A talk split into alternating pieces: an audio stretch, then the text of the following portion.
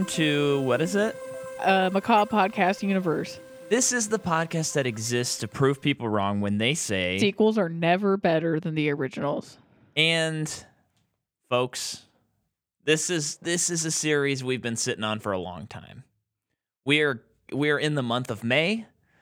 This month is going to be our 3-year anniversary. And we have been saving this series because frankly, it's huge. It is a huge series. And I've always thought, you know, we gotta we gotta wait till we have a little more hours under our belt. And you know, when we started this, they were still coming out with movies. Right now, there there are no movies coming out, although there's a lot of you know projected projects And shows. and shows. So it felt like, you know what? Now's the time. And not only that, we did a bracket, and Star Wars won the bracket. Mm-hmm. And I am very stoked to rewatch all these movies and talk about them. I haven't seen them for a few years, so it's a little bit revisiting them in a fresh way, I think. And we're diving deep, folks. And just as when we did Matrix, one of the bigger series we've also Yeah. covered, I am sick again to cover Star Wars. Yeah, I don't know my what that's body about. was ready for that and wanted to present an obstacle. So I sound bad. But you're jazzed. Yeah. because this first movie we're talking about is a movie called Star Wars, and it rules so hard. It does. Um, and and you know maybe you're wondering, you're sitting here and you're going, uh, how come the title of this podcast episode is not the title of the movie? Well, folks, we are going by the theatrical titles when these movies came out. So, this episode today is called Star Wars because in 1977, when this movie came out, it was called Star Wars.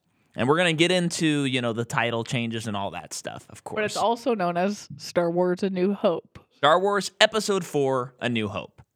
Um, but what is another exciting thing about this series is this this is I mean without this series we don't have this podcast because film history does not turn out the way that it's turned out.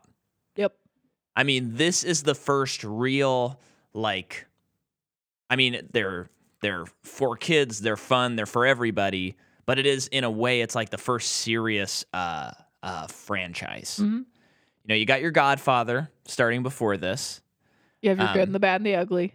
Yeah, yeah, you have stuff like that, but those are not those are not like franchise filmmaking the way Mm. Star Wars establishes that. So, this is huge. This is really really huge. Yep. Um can you tell me about your first experience with this movie? I cannot You cannot. because Star Wars is something that has always existed. It's never not existed. Yeah. Therefore, I cannot remember the first time I've seen it, and I've seen it a thousand times. Yeah. That being said, so yeah, growing up, it was always Star Wars, Lord of the Rings, and then later Harry Potter. Like those are the big three. Yeah. And as a kid, my favorite was Lord of the Rings. But Uh-huh. it was also like, yeah, but I love Star Wars too. yeah. That being said, I can never figure out which movie is what Uh, Yeah. and what title is what. It's as if like we would always watch it when it's on TV. Therefore, there's a lot of confusion for me.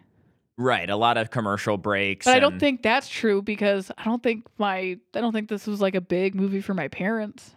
Uh, yeah, your dad has always said that he thinks these movies are kind of silly and he prefers Star Trek. He's a Star Trek. He's a Trekkie. Yeah, yeah he's a Trekkie. But I- If we, if and when we ever do Star Trek, we should have him on. That would be Sure. pretty fun. yeah, Um, yeah. So is that is that it? I don't mean to cut you off. um, yeah, pretty much. I mean, it's just a huge part of my life. yeah, But I'm not a crazy fan or anything either. yeah. So this for me has has until a little more recently. It's been like my kind of like one of the one of the pillars of my life is like there's Star Wars, there's Spider Man, and there's Lord of the Rings, and it kind of fluctuates with whichever one is my favorite at the time. I think um like in the past couple of years, I got a little tired of Star Wars for some reasons we'll get into when we cover the later movies, um, which might set you up to think that I don't like those movies, but I do actually. But there's some minutia there that we'll discuss. But um, you know, I think right now I'm I'm just Spidey because I wake up every morning and read a bunch of Spidey comics. But watching Star Wars the other night, it's just like this is like it feels like home to me in a way. Uh-huh. Yeah. And it does feel like if I don't watch this movie when I'm a kid, I probably am not obsessed with movies. Mhm. Um, so for me, this is a very formative movie. Yeah. It's one of my all-time favorites. Um, I think it's pretty undeniable. Yeah. Even today, you watch it and it's like you just can't deny that it's great. Yeah. Um, but I can remember the very first time I watched this. This is like one of my first movie memories ever. And um, it was in the second house we ever lived in. I would have been six or seven, probably. And we're sitting there, and I can like remember the shots of the movie that I remember as a kid. And I remember seeing that scroll and having my dad kind of explain what the Yeah. scroll was about Yeah. and then seeing like R2D2 and C3PO walking through the sands of, of Tatooine and just being in wonder at like, this is crazy. I already love this thing. But now, one thing I always have to point out, and I, I mentioned this to my dad uh, uh, the other day when I saw him that we were about to record, and I said, But you know, you did kind of ruin one of the biggest things ever of films. And he's like, I still, I feel bad about that because when Darth Vader shows up in this movie, he said, he explained to me that Darth Vader is Luke's father. like the first thing he said. So I Why? remember Did- just because he just did. well, I think he was just trying to, because I, I probably was asking a lot Uh-huh. of questions or something. I mean, I don't, like, I can't remember the exact scenario, but I just remember being like, when we got to Empire Strikes Back, it was not like a, Crazy. a twist or anything like that. Although, you know, when you're six or seven, twists are, they don't really mean anything to you, I Uh-huh. don't think. Um, so my dad does get to hold the title of ruining the biggest twist in movie history. Wow. And I never got to experience that. so that and Harry Potter were ruined for you. That's true because if you'll remember, um, your sister. I'm Uh-huh. explaining it for the audience if they forgot. Jordan's sister. I was watching Harry Potter for the first time, and I was like, "Oh yeah, we just finished watching. I think Half Blood Half Blood Prince." And then I was like, "Yeah, and now they have to get all these Horcruxes to destroy Voldemort." And she's like, "Oh yeah, and that's when you find out Harry's a Horcrux." no, you don't yet, do you? And I was like, "Oh, dang it." Yep. So I've had a lot of those um, ruined for me, but that's okay. Um, but yeah, so this has always been. I mean, this and Empire Strikes Back are definitely the most seen movies I've ever seen, Uh huh. And probably right under that would be The Fellowship and The Two Towers. Mhm. Would probably be the most seen movies that I've ever seen Yeah. I a, as a, wide kid, margin. as a kid, the the scene when they're in the the garbage chute part Yeah. always scared me as a kid Yeah. because of the monster in the water and then the walls closing in. Oh, that was so scary to me. Yeah, And I think uh really didn't like CP3O, C3PO T3PO. Yeah, you're sick. You Yeah. wouldn't have messed that up. as a kid because he was so mean. Oh yeah, I remember thinking he was so mean. Yeah. The more I watch these movies, though, the more I'm like, C3PO is so hilarious. Uh huh. Um, and i- if you're not a patron, uh, two days ago we covered the Akira Kurosawa movie, uh, The Hidden Fortress, on our Patreon. There's a link in this description, which is one of the main influences for um, Star Wars. hmm Uh, the, this first movie and C3PO and R2D2 in particular don't exist without that movie. hmm So check out that episode, three dollars a month. Come on. Um, but yeah, so this is it. Now, what I would like to do is, you know, there's so much stuff about Star Wars, but we're gonna go back in time, like dream sequence, harp, and we're going back and we're going back. No sequels, none of that. That's how we're tackling this at the moment. George Lucas is this guy and he makes a couple of movies. He makes this movie called THX 1138, which is a sci fi movie with um, Robert Duvall. Um, and it does well critically, bombs hardcore. Then he makes a movie called American Graffiti. Okay, we'll get back to that. But I found on YouTube a documentary from 1971 about George Lucas.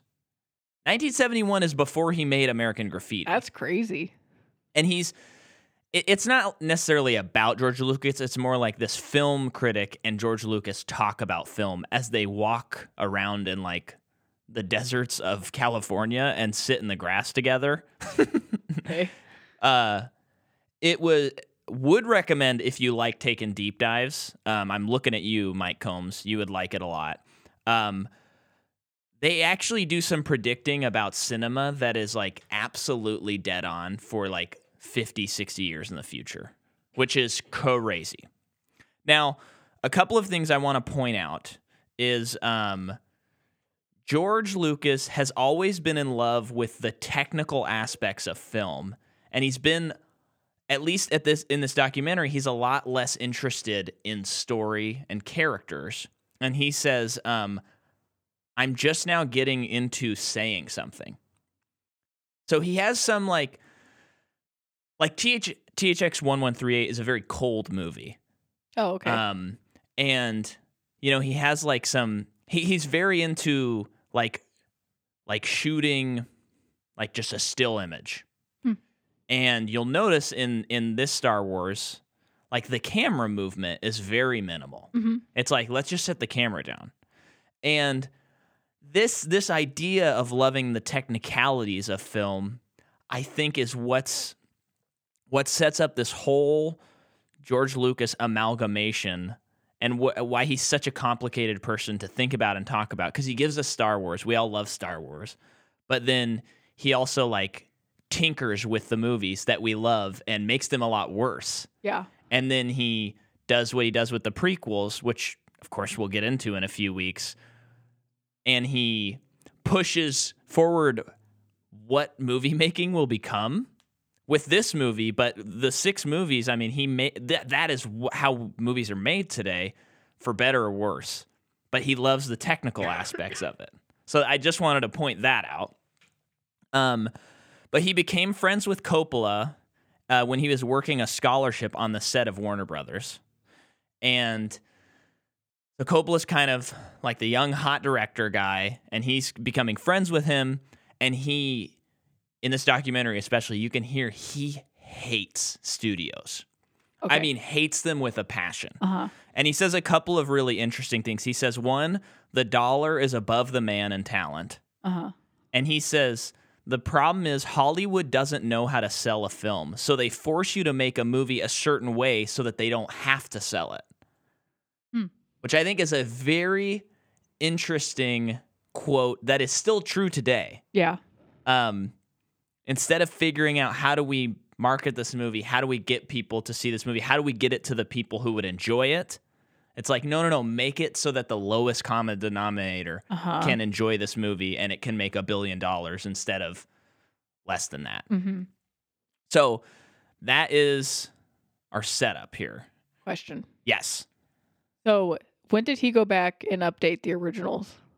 Um, I don't have that right in front of me right now, but I will go back to that. Okay. Um, because that's that's a little later in my notes. I have these organized a certain way.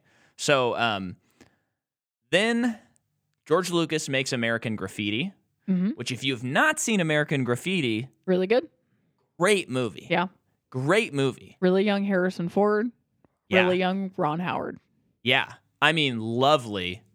Um, and and oddly enough, you can see some of the DNA of Star Wars in it. You know, you can tell it's the same filmmaker, which is kind of strange to say, but you can. Um, so a producer at Fox, Ladd is his name. He sees a cut of graffiti and he's like, before it comes out, he's like, we got to make a deal with George Lucas for his next movie. And so George is like, okay, I have this idea where I'm going to be kind of taking the old serials on TV I grew up with and uh, Buck Rogers, the cowboy stuff, and um, Flash Gordon, and turning it into a movie. And he, right off the bat, when you do any research about Star Wars, he's very much like there was no intention of this being one movie. Oh, okay. Um, he tells one complete story because who knows what was going to happen. But he he writes. Well, that's what serials should be. It's like a Uh, yeah. continuation, but it's all contained. Yeah, yes. Yeah, you're you're exactly right. Um so he's very much like like he wants this huge universe thing. Um and so he gets this deal, $15,000 to develop a script, 50,000 to write a script, 100,000 to direct. And then uh, he'd already set up this corporation. The Star Wars Corporation would get 40% of net and it would hit a $3.5 million budget. So that's where we're starting. Um, then American Graffiti comes out. It's a huge success, and Lucas now has some leverage. Now, some of the research I did on this movie, I just want to point out for our listeners, uh, is from this book called Easy Riders, Raging Bulls, and which we've we've referenced before. we have referenced before, yeah. Um, and it's by Peter Biskind. So a lot of this information comes from his book, and I'm going to be quoting it quite a bit um, as we go along here. Uh, so American Graffiti, huge success, and in 1975, he's already he's already up to his second draft of Star Wars. He's already written one draft. He's writing a second, and at that time, it's called the Advent uh, Adventures of the Star Killer, Episode One: The Star Wars. Um, and he writes 250 to 300 pages Whoa. and realized this is a lot of movies. Sort of develops all different types of stories, sets uh, settles on a trilogy, but he's very malleable malleable about it. Um, It's crazy how invested he is this early on, and then he sells it I know. like decades later. Which, yeah, again, we will be talking about that because So interesting.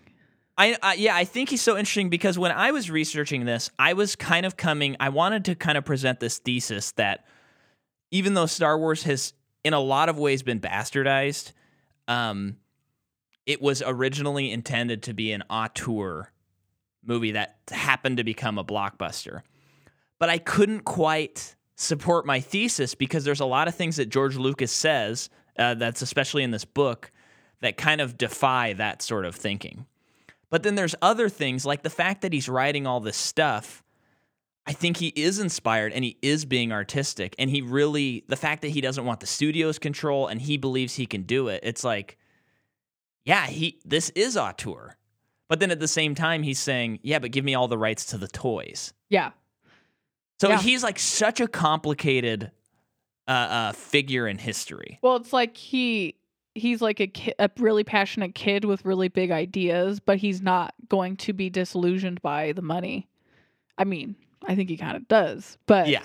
Yeah. like he's he's so worried about the business side of it. He's also going to figure that out. Yeah.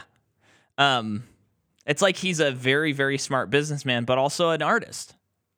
And and I think I mean, we'll see when we watch the new the prequel Star Wars movies, but well, I don't want to say. I don't want to say. But I I wanted to read this. Um this was a first sentence from um one of his original scripts. And it reads this the story of Mace Windu. That's going to be played by Samuel L. Jackson in decades later. The story of Mace Windu, a revered Jedi Bendu of Ophuchi, who is related to Usby CJ Thapi, a Padawan learner of the famed Jedi. And s- it's just kind of cool as a, as a fan that like those ideas that he had in the 70s don't come to fruition until 1999 Wow. And and that I think speaks more to like the artistry of it, where he's like, I can't let this stuff go. Uh-huh. I have to tell these stories, you Uh-huh. know. So, um, there's that, and then at some point there's around four scripts, and throughout the filming of the movie, there's there's changes all the time to Yeah. the script. So I'm going to read a couple more passages here. Um, when Graffiti started cleaning up at the box office, Lucas had an opportunity to renegotiate his deal with Fox. Berg told him he could expect to get him sal- his salary raised to 500,000 and cash in his net points for gross. But Lucas shrewdly declined to or yeah, decided to make his demands in another area. Wiser from his traumatic experiences with Warner's and Universal, he wanted Star Wars uh, produced by his own company so he could make the costs charged against the picture. Um, he had been burned on control by studios, uh, and he saw it as a control issue instead of a money issue because he was then. Uh, I messed up the words on that part, but I got the point across there. Right? It sounds like you just stopped in the middle of a sentence. I did stop in the middle of a sentence. what are you saying? Uh, it- fair enough. Um, he instead of renegotiating to getting a lot more money because now he had leverage with American Graffiti. He's like, I want more control and I want to be a producer on this Uh-huh. movie. So that again, that's like another tally for the artistry point of it. Uh huh. Um, should we take a break and cover an actor Yeah. so you can do some talking? I got a lot more, Jordan. Um. So, in this movie, we have a couple of famous people. Just a couple. One of them being Mark Hamill, who plays Luke Skywalker. Leading up to Star Wars, he was in General Hospital, an episode of The Partridge Family, and then I just discovered that he was in a single episode of a ton of shows. Yeah. So he was making his rounds on TV as the guest character on an episode. And then also from 1972 to 1973, he vo- he does voice work for the new Scooby Doo movies. That's what it's called. Oh, So he does voice work that early. That's so cool. Um, and then Star Wars, the rest is history. Um, Because this is his first movie, right? Star Wars. I don't know about that. I, I believe it is. I believe this is his first movie. He done shows and, uh, but you're you're saying the voice acting was before he did Star Wars? Yeah, he started voice acting before Star Wars. Wow, that is wild. He has 353 acting credits, which is definitely the most I've seen out of anybody. Yeah, But let me just check. Move. He did. He's done TV series, TV movies. He's in a. Yeah, it looks like 1977. He he's also in a movie called Wizards in 1977. that is uh that is an animated movie. It is. I'm just looking at that. That's a Oh. very weird movie. Um, It's- I think I've seen some of that movie. It's, yeah, Ralph. Ralph Bakshi. Um, There's like yeah, really- projected Nazi footage in that movie. Uh, it's very interesting. yeah, mostly TV series, TV movies, and then Star Wars. Um, and then of course, he's, it- it- you know, like I just said, rest is history. He's in a million things after this, whether it be more TV, more series. Uh, but more than anything, best known for Luke, but also best known for playing the Joker and animated Batman. Stuff. Yeah. And tell Um, them about our favorite. Well, yeah, he's also he plays Skips in regular show. Yep. Which is one of my favorite cartoons. And then he's also in the funniest episode of What We Do in the Shadows. I forgot about that. uh, which if no one has seen it, it is it's ba- it's it's inspired by the movie by Taika and Waititi and Jermaine Clement. Which we covered on our Patreon a couple That's years true, ago. That's true, and they've made a show that is just as funny. Yeah. And it's just vampires living in Long Island, New York. Yep. And In modern day. Mark Hamill plays a vampire, and it's just so funny. Yeah, he yeah, it's that is the best episode of that show for sure. And then just to mention, uh, Anthony Daniels plays CP3O. C3PO. uh, and that I mean he does that's like who he is. Yeah. And then Kenny Baker plays R2D2. He's also in Time Bandits and Elephant Man. okay. And Peter Mayhew plays Chewbacca, of course, and Uh-huh. has always been Chewbacca. Uh, he did pass in 2019, Yeah. but he's always been Chewbacca. Yeah, uh, a, re- a quick thing about Anthony Daniels. That's I, I've heard that throughout filming of the the first couple of movies, he was always very much like I'm above this. He's a I'm- he's a theater I'm a guy. theater actor, and and I think he would make fun of Kenny Baker, who plays R two, and be like, "This is stupid," and like I'm gonna be doing other stuff. But what's funny is if you look at his filmography, He's, he's C3PO. it's like That's only it. that. And then Kenny Baker has actually done other things besides R two, Uh huh. so it's kind of like, ooh, And then also David Prowse plays Darth Vader. Yes, He's also in A Clockwork Orange. I guess. Oh yeah, he's the tall guy that um carries um the the guy who's in the wheelchair that gets attacked. I always forget that. Oh. But it's voiced by James Earl Jones. Yeah. And is the whole thing because J- uh, David Prowse's voice is not what they're looking for? So yeah, you can look it up. Uh, David Prowse, you know, of course, plays him. He's very imposing. He's very tall, and you can see like deleted scenes or like some alternate cuts of some scenes, and he's like, "We need to look for the plans of Leia, and we need to." Oh, I've never heard it. It's very much like um a higher pitched and less aggressive General Tarkin in this movie. Oh. It's not imposing at all.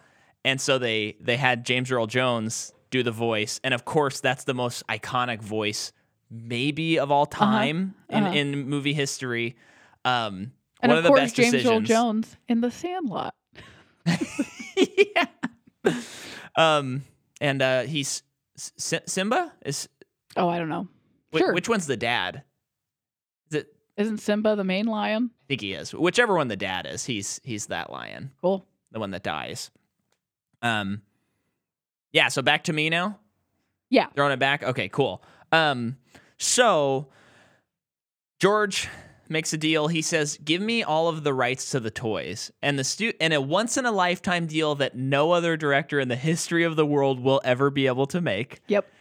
He's like, they're like, "Yeah, we don't care. It takes 18 months to make toys. This will be old news by then. No problem. Yep. You can have the rights."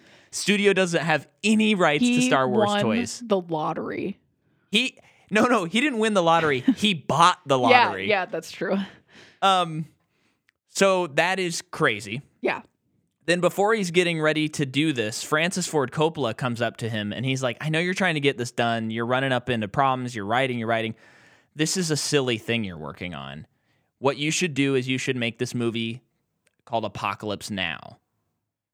And Francis tells George Lucas that. Yes. Oh. And he's like, uh, well, well y- uh, and and George Lucas is originally interested, and he's like, yeah, I'll do it for two to three million dollars, and we'll shoot the whole thing on sixteen millimeter. So he is going to make Apocalypse Now.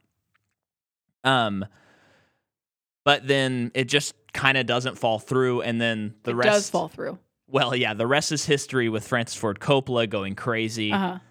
I mean, if you don't know anything about that, watch the documentary Hearts of Darkness. Still have never seen that. It's on my computer. We should watch it sometime. Yeah. sometime. Um, but George Lucas, one of the things he that inspired him about this, and this goes into maybe not our auteur. I'm not sure. Taking advantage of the moment, we have this wonderful time in cinematic history where you got your Martin Scorsese's, you got your Francis Ford Coppola's, and dark stories are being told amongst many other directors Altman, Friedkin, dark stories, and um, uh, stories with a lot of moral ambiguity. Who's the good guy? Who's the bad guy? And George Lucas is looking around and he's like, people aren't making family films anymore. He's like, there's not a good guy anymore. There's not a bad guy anymore. And so he goes, I want to make a movie that everyone can go to, and you go, Luke, good. Darth Vader, bad. It's that simple. And that's part of like the seed of this idea where it's like, let's just make something simple. Every you always have to go to the theater and think really hard. Mhm. Um, so he does that. Um, and you know, he would show friends scripts and stuff like that, and they would just be like, This is not good. And this these are all these directors, all those great 70s directors, they're like all friends. Uh huh. Um, and so they're doing that. Um, Han Solo's loosely based on Francis Ford Coppola. Uh, and then they start shooting the movie. It winds up going up to $11 million budget, over budget. Yeah. Uh, the crew is making fun of him on set Yeah. while filming the movie. Yeah.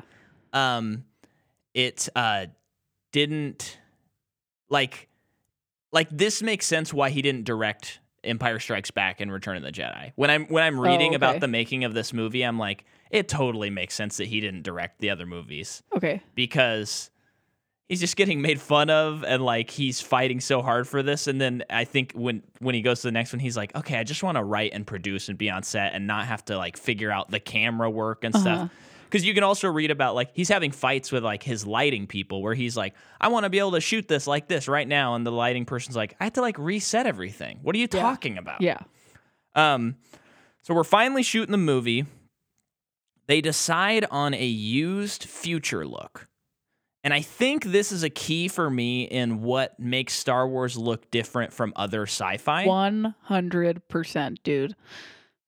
Yeah, I it, it's the the used future thing. Like you told me this the other day, and it's like a light bulb went off. It's like it was what I've always felt about Star Wars. That's Uh-huh. so good. Is Star Wars is so good at showing you like the tip of the iceberg of things because there's so many planets and species and people, but none of it's really explained to you. And I know you can read books and go on the internet to find out Yeah. more. I'm not one of those people. I want that tip of the iceberg to know that there is more, but this is what we get. Yeah. Is so good.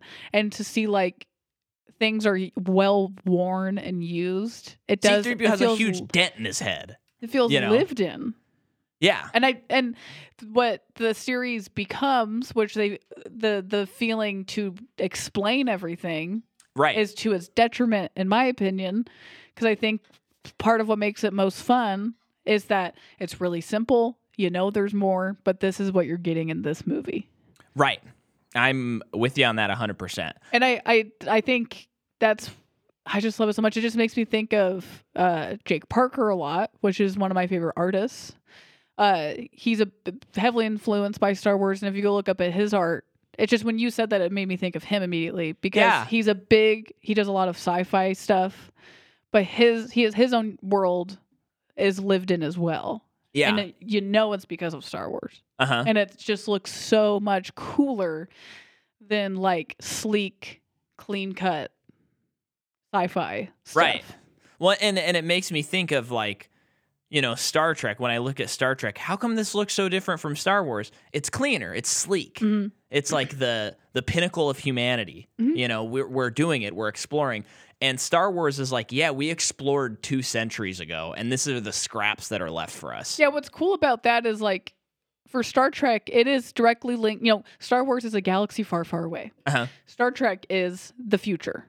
Yeah, it's yeah. us humans from So it's like inspiring. So we're like we've evolved to that cleaner thing, and the the show's a lot about like diplomatic relations Yeah. and stuff. But uh, Star Wars is like not even part of us in that way, right. where it's like this is how it went for them. Exactly. Is how it feels. Um, and I think it's smart on a on like the budget level that they're at. The fact that sci-fi's are not something people are making at this point in history. They're they're like guaranteed failures at the box office. So he's doing this thing, and it's like, well, instead of having to make all this sleek, shiny stuff, we can just grab random crap and put it together and make Uh-huh. it look like a robot, and then it's fine. And it also like lends itself to the story Uh huh. it's really just smart filmmaking on that level. Um, so, uh, oh, and I want to mention the cinematographer Gilbert Taylor, who did Doctor Strangelove and A Oh. Hard Day's Night, Nice. amongst many others. Um, so now we're going to talk a little bit about the actual making of the movie, unless you want to hit another actor. Let's hit another actor. Okay. So next we have Carrie Fisher, who plays Princess Leia, of course. She, uh, prior to being, you know, Star Wars is pretty much at the beginning of her film career. Uh huh. But her mother is Debbie Reynolds, and she was Yeah. part of her mother's act in Las Vegas. And then she's in the movie Shampoo. My voice cracked. Which is, uh, I think that's a uh, Warren Beatty film. I think you're right. Yeah. And then it's pretty much Star Wars. And then it's like everyone else, Yeah. rest is history. Um, it's cool that she gets to be Princess Leia in the future I know, movies, I know. which is very sweet. Um, and then she's also in When Harry Met Sally. I'm, She- I'm giving my hits Oh yeah, she's her. so good in that movie. We did talk about her, but I don't think we covered her when we did Scream 3. Yeah, one of the Um, weirdest cameos I've ever seen. Still yeah, can't but really also it it like kind of makes sense because Carrie Fisher does a lot of punch up to scripts. Yeah. So she not only was she a really talented actress, she was a writer, and I think she's written books. And Well, it's just that thing that the whole problem with Scream Three. It's like the, nothing's decided on. It's all just a mess. Well, no, but what I'm saying is her cameo is because Scream is a always a commentary on Right. film and writing and everything. So, uh, but apparently, so I looked in my dictionary of film uh, on her, and I guess she did a. She even eh, did some writing for episode one of Star Wars. Really? Yeah, uncredited. I had no idea. That is really cool. Yeah. I don't think a lot of people know that. That's really that that you kind of blew my mind there, Jordan. I love that. Back to me? Yep. Okay. So, here's some fun little trivia. I mean, we could go for hours about the trivia. I just hit a couple of the fun stuff. Um, the R2 units would run out of control uh, and they'd be interfered interfered with other radio signals. So it was really hard to get that to work. Um, the animated Death Star plans at the end of the movie, in the theatrical version of this movie, where they're explaining how they're going to do the Death Star run, is the only computer generated images in this entire movie. Cool. The rest of it is miniatures. Uh, I believe the lasers are like, you know, painting Painted by in. frame, um, matte paintings. And this movie does use blue screen. So I that that works a little differently back then, but it is nuts. Well, we'll get we'll what would they use blue screen for back then if it's not for the same thing? Well, I, I just mean it's they, they would just put it in differently now. But Sure. but back then, you know, they they had like the Millennium Falcon when they're when they're looking at the Uh-huh. Death Star and stuff. That's that's another shot that's been shot that is now cut into the Uh-huh. film. But it's technically not computer because no computer put it there. Uh huh. Human hands are cutting it in there Uh huh. um, with the blue screen. But it's, I mean, I maybe there's some other examples of blue screen before this. I'd be interested, but I think this is like the cutting edge. Uh huh. And they also developed these cameras that could replicate movements so that they could do multiple movements on like the miniatures and stuff like Uh-huh. that. And if you've never looked up like how they shot the the the um turret, the the what is that called? The um, the bunker where they're att- I'm forgetting what that chase is called at the very end of the movie with the Oh, I don't know Death Star. Are you are you kidding me? You think I'm gonna know? Well, I, I think it's like a warfare term. Oh, a bunker. something like Trench. that. Yeah, the trench, Trench. run. It's called the trench run. So when they're shooting the trench run, you've got to look up footage because they're these huge models, and you see like What's huge? huge is like certain models might be like up to like your knee or Uh-huh. higher, Uh-huh. maybe like up to your waist, and then you have like uh you know a huge parking lot with with literally trucks with cameras on them like flying into the Uh-huh. turret the the trenches and it's just like magic of movie making you know it's really Also, wonderful stuff This movie does the uh, painted backgrounds, and the throughout the, matte series, paintings, yeah. matte paintings, and uh, which was a thing that was way more popular back then. And I just want them to bring it back. oh i think they should it looks so good It looked so good. Well, and um, yeah, we'll we'll talk about the whole theatrical specialized thing in, in a little bit here, but um, um, so there is a deleted scene from this movie that now, if you watch the versions that you watch on Disney Plus or whatever, it's in the movie. But Jabba, there was a scene before they arrive at the Millennium Falcon where Han Solo and Jabba talk, and Who's Jabba? Jabba is the big space spl- slug. Oh, okay. But he was a it was a man. It's like a man like a just a large man and they're talking and and this is the, some of the weird stuff with George Lucas and his whole like the movie was never the way I wanted it to be the the weird things about him. He claims that like Jabba was always going to be this big space slug. Hmm. but when they shot the scene it's so clear that that was not his intention because now it's it's pretty funny if you watch the scene they edit out the man who played him they put in a cgi jabba but there's like a shot where han solo walks behind him so they literally like click and drag harrison ford like walking over his tail and add jabba going like "Wow!" and it's i mean it's like some of the worst cg you've ever seen it's so bad I have a question. yes So Disney buys Star Wars. yeah It is now on Disney Plus. yes Do you think there were negotiations with Lucas that they had, they had to show his cut, his edited versions, and not provide the originals?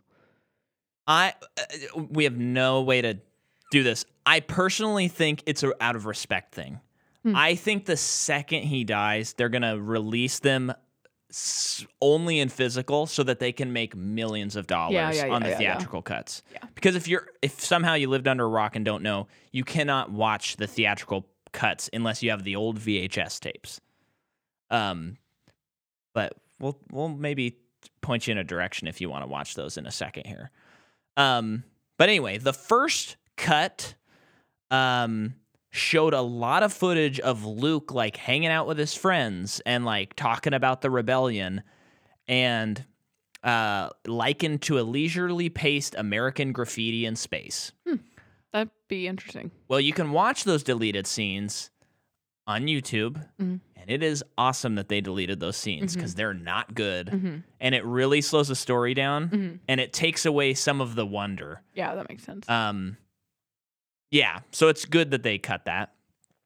Um, so then they finally get to the screening of this movie, and uh, De Palma's at the screening, Spielberg's at the screening, all these producers, and everyone says this is terrible and it doesn't make any sense. hmm But Spielberg pulls aside George Lucas and he says it's going to be a hit. It'll make one hundred million dollars hmm right after that screening. Um, and l- let's see if we got it right here. Oh, okay, I'll get to that in a second. Uh, George Lucas fought for stereo sound, which was huge because uh, theaters were not equipped to do stereo at this time in Okay. history. So imagine you go to see Star Wars and you haven't seen a movie in stereo, and then you're hearing X wings like flying by your ears and Oh, stuff yeah. all of this stuff makes so much sense why this movie was such a hit because no one had seen or heard or experienced a movie like this. hmm So that's why people were seeing it four times in the same Yep. day. Yep. But this is a great, great quote, which is just crazy.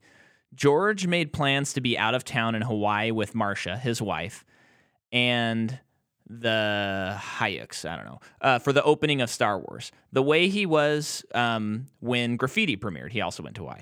He was still afraid the movie was going to be a huge embarrassment. His, atti- his attitude was, I've done everything I can do. It is what it is. I'm not going to read a review. I'm not going to talk to anyone from the studio. They were leaving on a Saturday. The Wednesday before, May 29th, 19, May 25th, 1977, they were both still working at Goldwyn, uh, a studio. Marcia on uh, Scorsese's New York, New York during the day, and George at night on the mono aural track. That's the sound. The only time they ever saw each other was when she was leaving and he was arriving for dinner. They were both so exhausted they had forgotten Wednesday night was the premiere of Star Wars. And they went to the Hamburger Hamlet that happened to be de- directly across the street from the Chinese Theater on Hollywood Boulevard. They didn't notice anything going on, and it wasn't until they were seated that they looked out through the windows onto the street and saw a commotion in front of the theater. There were people all over the place, like a thousand people. Two lanes of the street were closed off. There were limos out in front. It was just amazing, recalls Lucas, but they still couldn't see the marquee. When they finally finished and emerged from the restaurant, they recognized the distinctive Star Wars logo. Um, as soon as George got to work, Ladd was on the phone, a producer, and said, The film's a hit. The first screenings are great. Lucas replied, Look, laddie, science fiction movies, they always open big, but it doesn't really count until we get to the second or third week. So let's not get too excited about this. Then he and Marcia went to Maui. So they did that. Wow. He goes to Hawaii. Spielberg is opening one of his masterpieces, Close Encounters of the Third Kind. Same weekend? I believe it's the same weekend or the weekend right Two after. sci-fis. Yeah. And Spielberg has said in the past, I don't know if he still contends this, that if Close Encounters came out before Star Wars, it, it he doesn't say it would have been as successful, but it would have made more money Uh-huh. because it did okay. Uh-huh. Um, and so they're hiding out in Maui. They don't want to know what people think of their movies. They're scared, and they start building sandcastles. This is true. They're building sandcastles together. Steven Spielberg and George Lucas. Oh, Steven Spielberg's with him in Maui? Yes. Okay.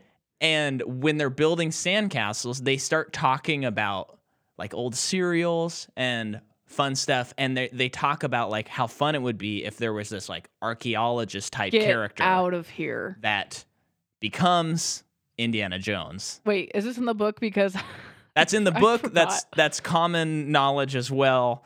Um, and they they germinate what becomes Raiders of the Lost Ark, which is just Just two geniuses, genius storytellers playing in the sand, getting sunburnt. they're literally playing. They're literally making sandcastles and dreaming up Raiders of the Lost Ark. I mean, that is like if you m- put that in a movie, people would say it's too on the nose and stupid. hmm That would feel like a Bohemian Rhapsody moment hmm in that movie, where you'd just be like, I don't believe that happened, but that happened. I just love it because I, um, there's such funny quotes from Stephen King about like throughout his career, people being like, "Where do you get your ideas? Yeah, like, yeah, you yeah. Were, you must be like have such a twisted childhood." Uh, All this stuff, and it's just with people who are so talented creatively and storyteller wise people are just like where did you get this idea how did this come about and it's like oh we were just making sandcastles I know. it's never it's never crazy I know. I, I absolutely love that. That's my favorite thing about King. It just there's so many countless like you must be so messed up, and it's like no, he has an imagination, and Uh-huh. apparently you don't. uh-huh right That's why that expression, uh, you couldn't make this up, always drives me nuts. Because I'm like, yeah, you can. Have you ever seen Star Wars? They Mhm. made that up. um. So then Scorsese says back in that day, he says Star Wars was in, Spielberg was in, we were finished. Talking about who said that Scorsese. oh Um, Chewbacca was based on George Lucas's Alaskan Malamute dog, uh, whose name is Indiana. The movie comes out May 25th, 1978, on an $11 million budget. It makes $560 million in the US and 775 million uh, worldwide. Uh, and now, I don't know how much of that is uh, accumulated over the years because, of course, there's been re releases. but the this movie was in theaters for like over a year Yeah, because back in the day, you used to be able to do that. yeah Um, hit me with another actor. okay I, I still have more, Jordan, but we're getting close to the end of my next notes. we have harrison ford who plays han solo uh as also uh he is in a lot of tv leading up to this um and then he is also stars in american graffiti and then he's in the conversation he's in dynasty and then he's in star wars and then i think it is pretty well known that like he not only we see um I mean, I wouldn't necessarily call it a struggling actor, but he was pursuing acting. He was also working on sets. yeah, Carpenter. Carpenter. So he he was He's the second second most famous Carpenter. gosh. and um as we're watching the movie, I just was because you know it's it's also very well known that he, Harrison Ford does not like Han Solo, Yeah, and it, it's just kind of funny because. Uh, as we're watching the movie, it's like, I mean, I think I can understand why he wouldn't like this movie back then dur- Uh. in in context because as you're just telling me how the production went and everything and how like at that time I can understand someone being like this is what are we doing? This Yeah. is so weird and so dumb.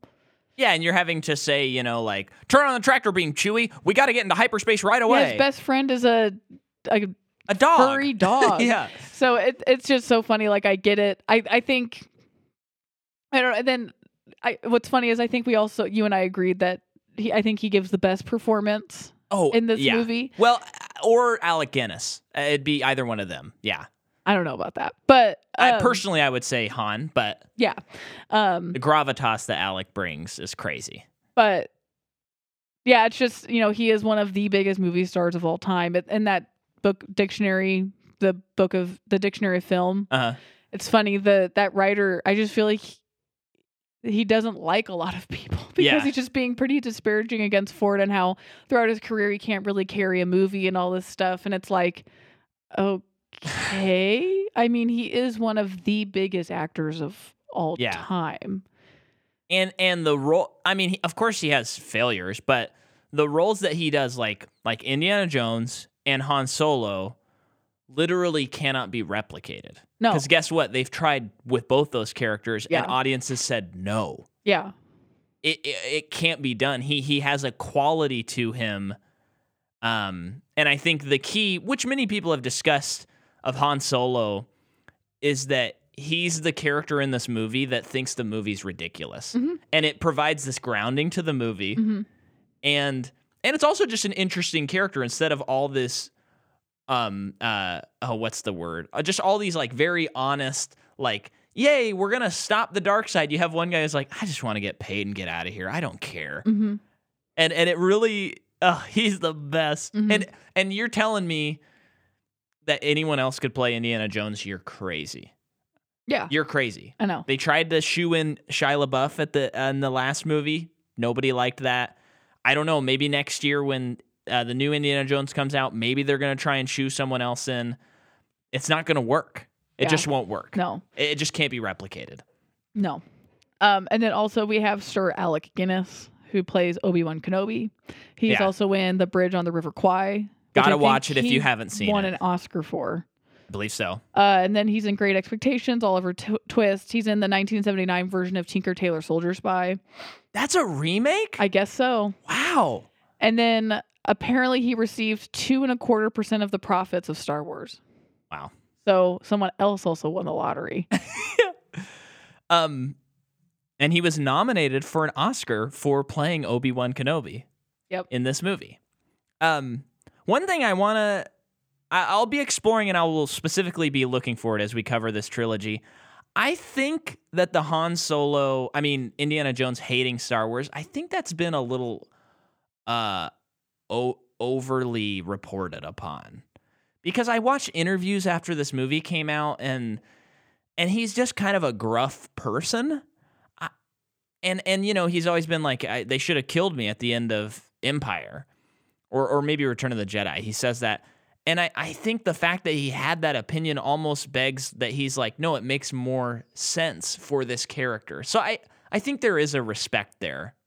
Um, I think that's a little exaggerated since so much time has Mhm, passed. mhm. Um, but um, Mark Hamill would often go to set sometimes when he wasn't working just to watch Peter Cushing. Wow. A note from me is some of the genius is that the story is so simple that the gonzo craziness of the story works. hmm Um, Alec Guinness got the script from this movie and he was so excited to work with Lucas. Because it's often been reported that Alec like hated being a part of these movies. Oh, okay. I'm going to push against that as well. So he's like, Yeah, I want to work with Lucas. He starts reading it and he's like, Oh, it's a sci fi. Sci fis are dreadful. And then he's like, The dialogue is ropey, as he describes it. But then he found himself like not putting the script down and he just kept reading it. nice. So he did it. Um, there's some early interviews where it is definitely not part of the plan that Luke and Leia are brother and sister because George in an interview kind of insinuates that they're going to get together. Ah, okay. Um, and then and then in interviews they just like they really hit hard all the actors how much they like couldn't understand like the script when they Uh-huh. were reading it and performing it. Uh huh. Um, and then Harrison Ford describes the movie as not a sci fi, it is a fantasy, which I agree with. I've always agreed with. There are sci fi elements, but it is more a fantasy than it is a Mhm. sci fi film. Um, and then I'm so close to done with notes, Jordan. Uh, this is the most I've ever researched a movie, by But let the me. way. I forgot folks. Peter Cushing. Let me just. Okay. Yeah. I, I put in hours and hours of research did. to this movie. So Peter Cushing plays Grand Moff Tarkin. Yeah, which come on, Grand Moff Tarkin. That's about name. as cool as name as it gets. He's also in The Curse of Frankenstein. He plays Sherlock Holmes a lot. Hmm. Uh, so that's fun. I bet he's a good Sherlock Holmes. He's also in A Tale of Two Cities, Blackjack, and a million of other things. And then he will be resurrected from the dead in 2016. Yep. Um. So, April 10th, 1981, is the pinpoint date where they changed the title to Star Wars Episode 4 A New Hope. Um and then this is interesting because throughout time George Lucas has has made special editions. He he's made changes. We'll talk about some of the famous changes as we cover the plot of this movie. Um often to fans are very upset by it. Um and like we said digitally there's not a version of this movie. Now, there are these versions that Heroes have made uh, called the despecialized editions, which you can find online. Um, I'm not going to tell you where. You might have to use your imagination a little bit. Um, and it's what we watched. And they have reconstructed as best as possible what was the theatrical experience. So when we watched it the other night, it did not say Star Wars Episode 4 A New Hope. It did not have the Jabba scene. Han Solo shot first. The the effects aren't cleaned up. And so Why did they change the solo thing? um he changed it because he didn't want him to be that ruthless. Yeah. So he wanted Greedo to shoot first so that it'd be like, well, Han was defending himself. But it, beyond the fact that um, it doesn't make any sense, like that Greedo would miss Yeah. the shot, it, it also, I've heard it pointed out that it kind of changes the character of Han. Yeah. And makes him like more sympathetic in a way that kind of hurts his character and how he portrayed that character. Um, but yeah, there's a bunch of changes. Um, I've seen those special editions so many times that when we watch the theatrical, I'm always like, oh yeah, like that looks different. That looks different. That looks di-. like the Death Star explosion is different. And it's a shame because these are Oscar winning special effects. And he's gone in and like the trench run and like a lot of this stuff has been replaced with CG or like touched up.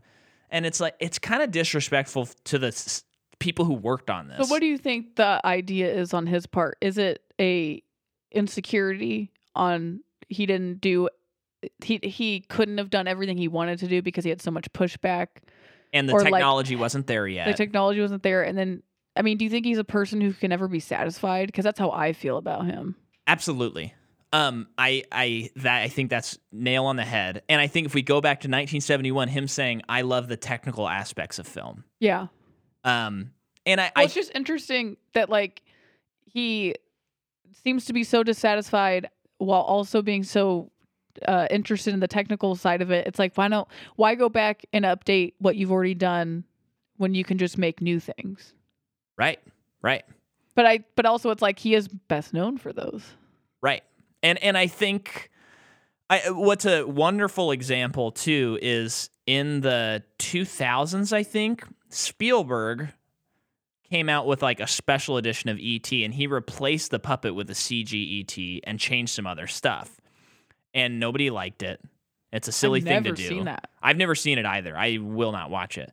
But when it came out on DVD, when you bought it, there were two discs. One was the Mm. special edition, one was the theatrical. So there was always the option. Mhm.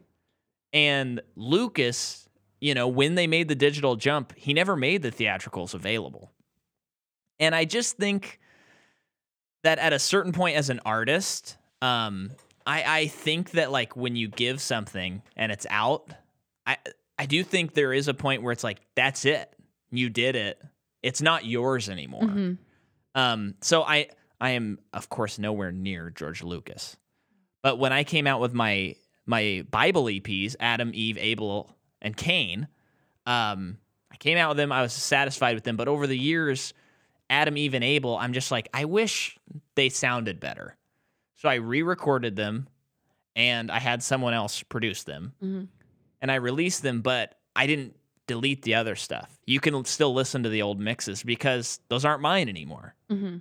they're yours. Mhm. So I prefer the new releases, but if you want to listen to the old stuff, okay, you can. Mhm. Um, Makes maybe sense. maybe these words will come back to haunt me someday. I don't know, but um, so finally, the but I, there is there is a digital, not made by the the people who've reconstructed it. There is a real version out there of the theatrical, because in 1989. The theatrical version was selected for the National Film Registry. In 1997, they were able to do 35 millimeter rolls, um, reels, and transfer the original prints so that they wouldn't deteriorate. And in 2015, the library has a 2K print that's available for viewing by appointment only. Oh, If we're ever in the National Film Review, where is that? I don't know, Oh, or okay. film registry, we should go there and get an appointment. Mm-hmm. Uh, I don't know if you can just do that, but um, And then finally, the movie is nominated for Best Art Direction. Or no, it wins Best Art Direction, Best Costume, Best Film Editing, Best Score, Best Sound, Best Visuals. And then it's nominated for uh, Best Actor, Alec Guinness, supporting role, and loses. And that is my notes on Star Wars. What an introduction. We've introduced you, but we're, we're only halfway there. Now we got to talk about the movie. Do you have any more actors that you want to cover, or are we good? Nope. Okay. So you're sitting there. It's 1977. And you haven't probably haven't seen a sci-fi in theaters for a long time. You're with your kids. You've heard it's a family movie. And then you see blue text a long time ago in a galaxy far, far away. The stage is already set. And then you hear bum ba da bum ba da bum bum bum bum bum bum bum bum bum bum bum bum bum bum bum as Star Wars flies across the screen. John Williams triumphantly says hello, and it goes bum ba da da bum ba da da da da, and then it starts just the opening crawl. Mm-hmm. Perhaps the most iconic intro to a movie. Mm-hmm. And um, not to go back to notes, but I I just found this out. Um, 20th Century Fox forbade Lucas to use a subtitle on grounds that it would be confusing since there had been no other Star Wars movies prior to 1977. In addition, it was not certain if the film would be followed with a sequel. When The Empire Strikes Back was released in 1980, the episode number, Episode 5, and subtitle, The Empire Strikes Back, appeared as the first two lines of the opening scroll, crawl. What? So, how, how did you not get that? I so explain to me like I'm three. So, so he he did intend to have uh, an uh, an opening crawl that would have an episode number, Okay. But the studio's like that doesn't make any sense. Okay. Then with with the sequel, he was able to include the episode number five. So funny enough, he, I guess he did intend for it to be a Oh. four, five, six. Oh, that's cool. You know, it's funny, uh, and I don't. I, I would be really curious if anyone else grew up with this uh, idea. But when I was really young, I had heard from different people that didn't know each other, kind of a thing, like, "Oh yeah, the books are really good," and they were not references to like supplemental material. There was this kind of theory amongst people, I guess, at least in my personal experience, where people claimed that these were based on books, and George Lucas originally wrote books, Hmm. which is just patently not true at all. Yeah. Um, but I don't know what that is, and I'd be curious if anyone else had that experience where you thought these were based on books. I don't think I thought that. Yeah. But the opening crawl begins. It sets the stage, and um, gosh, it's freaking cool. It mentions a team of rebellion people. yeah, the rebels. The rebels uh, fought hard to get certain information Yep. about a certain thing, Yep. and it's to given get the rebel plans for the Death Star. and it, it's given Princess Leia's in possession of it. Yep. And that will become an entire other movie. Yes. Uh, four decades later. Yeah. um, and it's glorious. So you're sitting there and you're already like, wow, this is crazy. And then all of a sudden you see the Tantive 4 fly over the top of your screen. And you're like, what? This ship flies The triangle over? ship. No, no, no. That's an Imperial cruiser. The Tantive 4 is what uh, Princess Leia's in. Okay. So that ship flies over. You don't know it's called that. I know that because of the Battlefront. yeah, I know, video nerd. game. And and it goes over. It's this cool looking ship, and then this Imperial like that ship looks nice and cool. Yes, it does. But then this huge ship comes into view, past it, and it's firing at it. Already, And that's an You're in it. Imperial cruiser. that's an Imperial cruiser. Yeah. And it's firing at it, and then we're introduced to our two main characters, C3PO and R2D2. uh huh. and they're in the Tantive, and they are the the ship's being jiggled around, and it's being sucked in by the Imperial cruiser.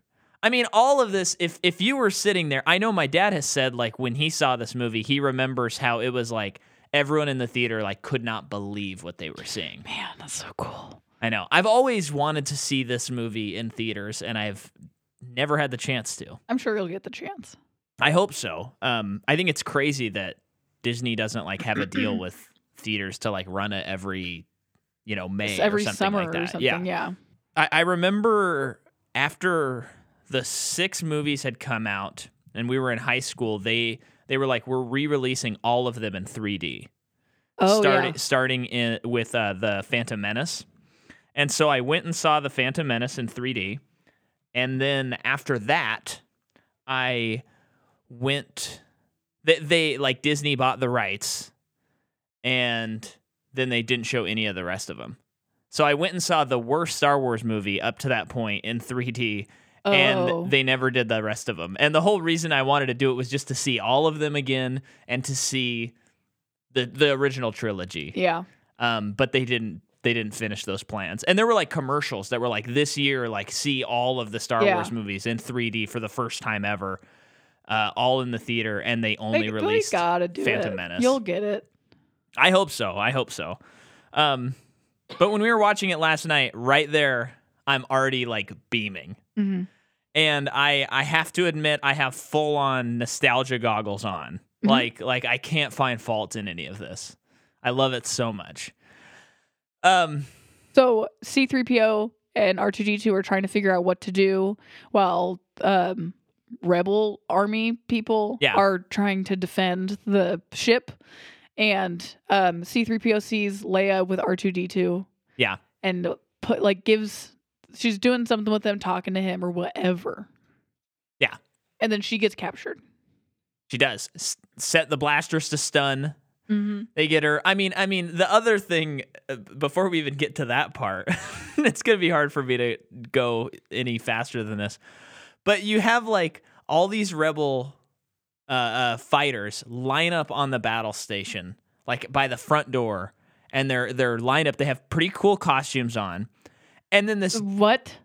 The dumb helmets? They got those helmets look weird. You have to admit that they look okay, weird. I think I, I think dumb is a little strong, but I've Nostalgia always goggles. I've always thought that they've looked really funny, nostalgia goggles. Come on. and they look um among everything because I I think the world is very vast and deep and great. Yeah, That might be the most overlooked sure. choice of Well, and I- I think the idea is that the the rebels are, you know, they're a ragtag, so they're just Yeah, but- throwing together and I should can. have brought this up while we were watching it, but I was too sick to voice uh-huh, it. uh-huh, But it looks like at one point, so they have those weird helmets. uh-huh. And then it looks like some bad guys have the same helmets, but a different color later in the movie. Yeah, they might be the same helmets that they're reusing.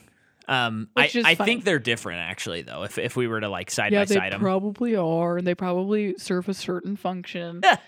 um, but this whole thing is the door. uh, You know, like smoke and like sparks are coming out of it, and then you have these stormtroopers come in. One of the coolest designed thing ever. Uh huh. I mean, sometimes, you know, mo- the grunts in a series cannot be as interesting to look at. You know, when you have a Darth Vader, it's like, well, not everything can look as cool as Darth Vader, but the stormtroopers look fantastic. They really pop, hmm and they come out, and there's this big old fight, and then pretty soon, Darth Vader comes out. hmm He's imposing, he's threatening, he's huge, and and him all black next to the all white stormtroopers in this white hallway is just like okay, evil has arrived. Yeah. And And he's got the breathing yep, thing. yep.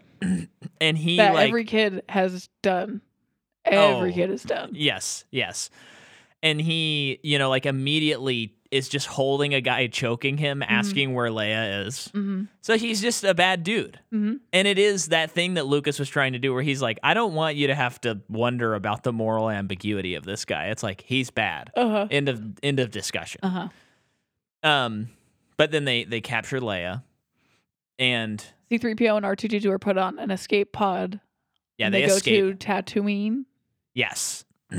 but as they're flying down, uh, there's a great shot of like the the ship spinning mm-hmm. because their their ship is spinning, their their escape pod. And then Darth Vader talks to Leia and he's like, I'm going to find those rebel plans. Now, she has put the rebel plans in our astromech and in Mr. R2D2 himself. He's an astromech, of course. We all know this. Yeah, we all know this. um, and then uh, the sets and models are insane. Uh, uh, yes, and now they're on Tatooine. So what are these little scavenger bros that get them? Oh, these are the Jawas, of course. The Jawas. Yes, who go? I love them. I've always loved them, and they yeah. get them. They put them on their in their warehouse like their mobile warehouse. yeah, yeah, which yeah. is so cool. And uh, we get a little glimpse into all the other robots that they've acquired, some Yeah. broken, some not, that are just so cool. Yeah. And and this is the begin I mean I I wanted to kind of keep it to like the story. But it is it it's just funny because now we've had so much Star Wars. And it it's it's funny going back and watching this movie and the way that Tatooine is shown is it is this random planet that is uninteresting, dull and sucks Uh-huh. and it's like no one's ever heard of it. The Empire's like Tatooine, like what? This place? Are you serious? What? Are, it's just a hive of scum and villainy. But now it's this thing where it's like you can't make a Star Wars story without it. I guess, even though it's insignificant. Mhm.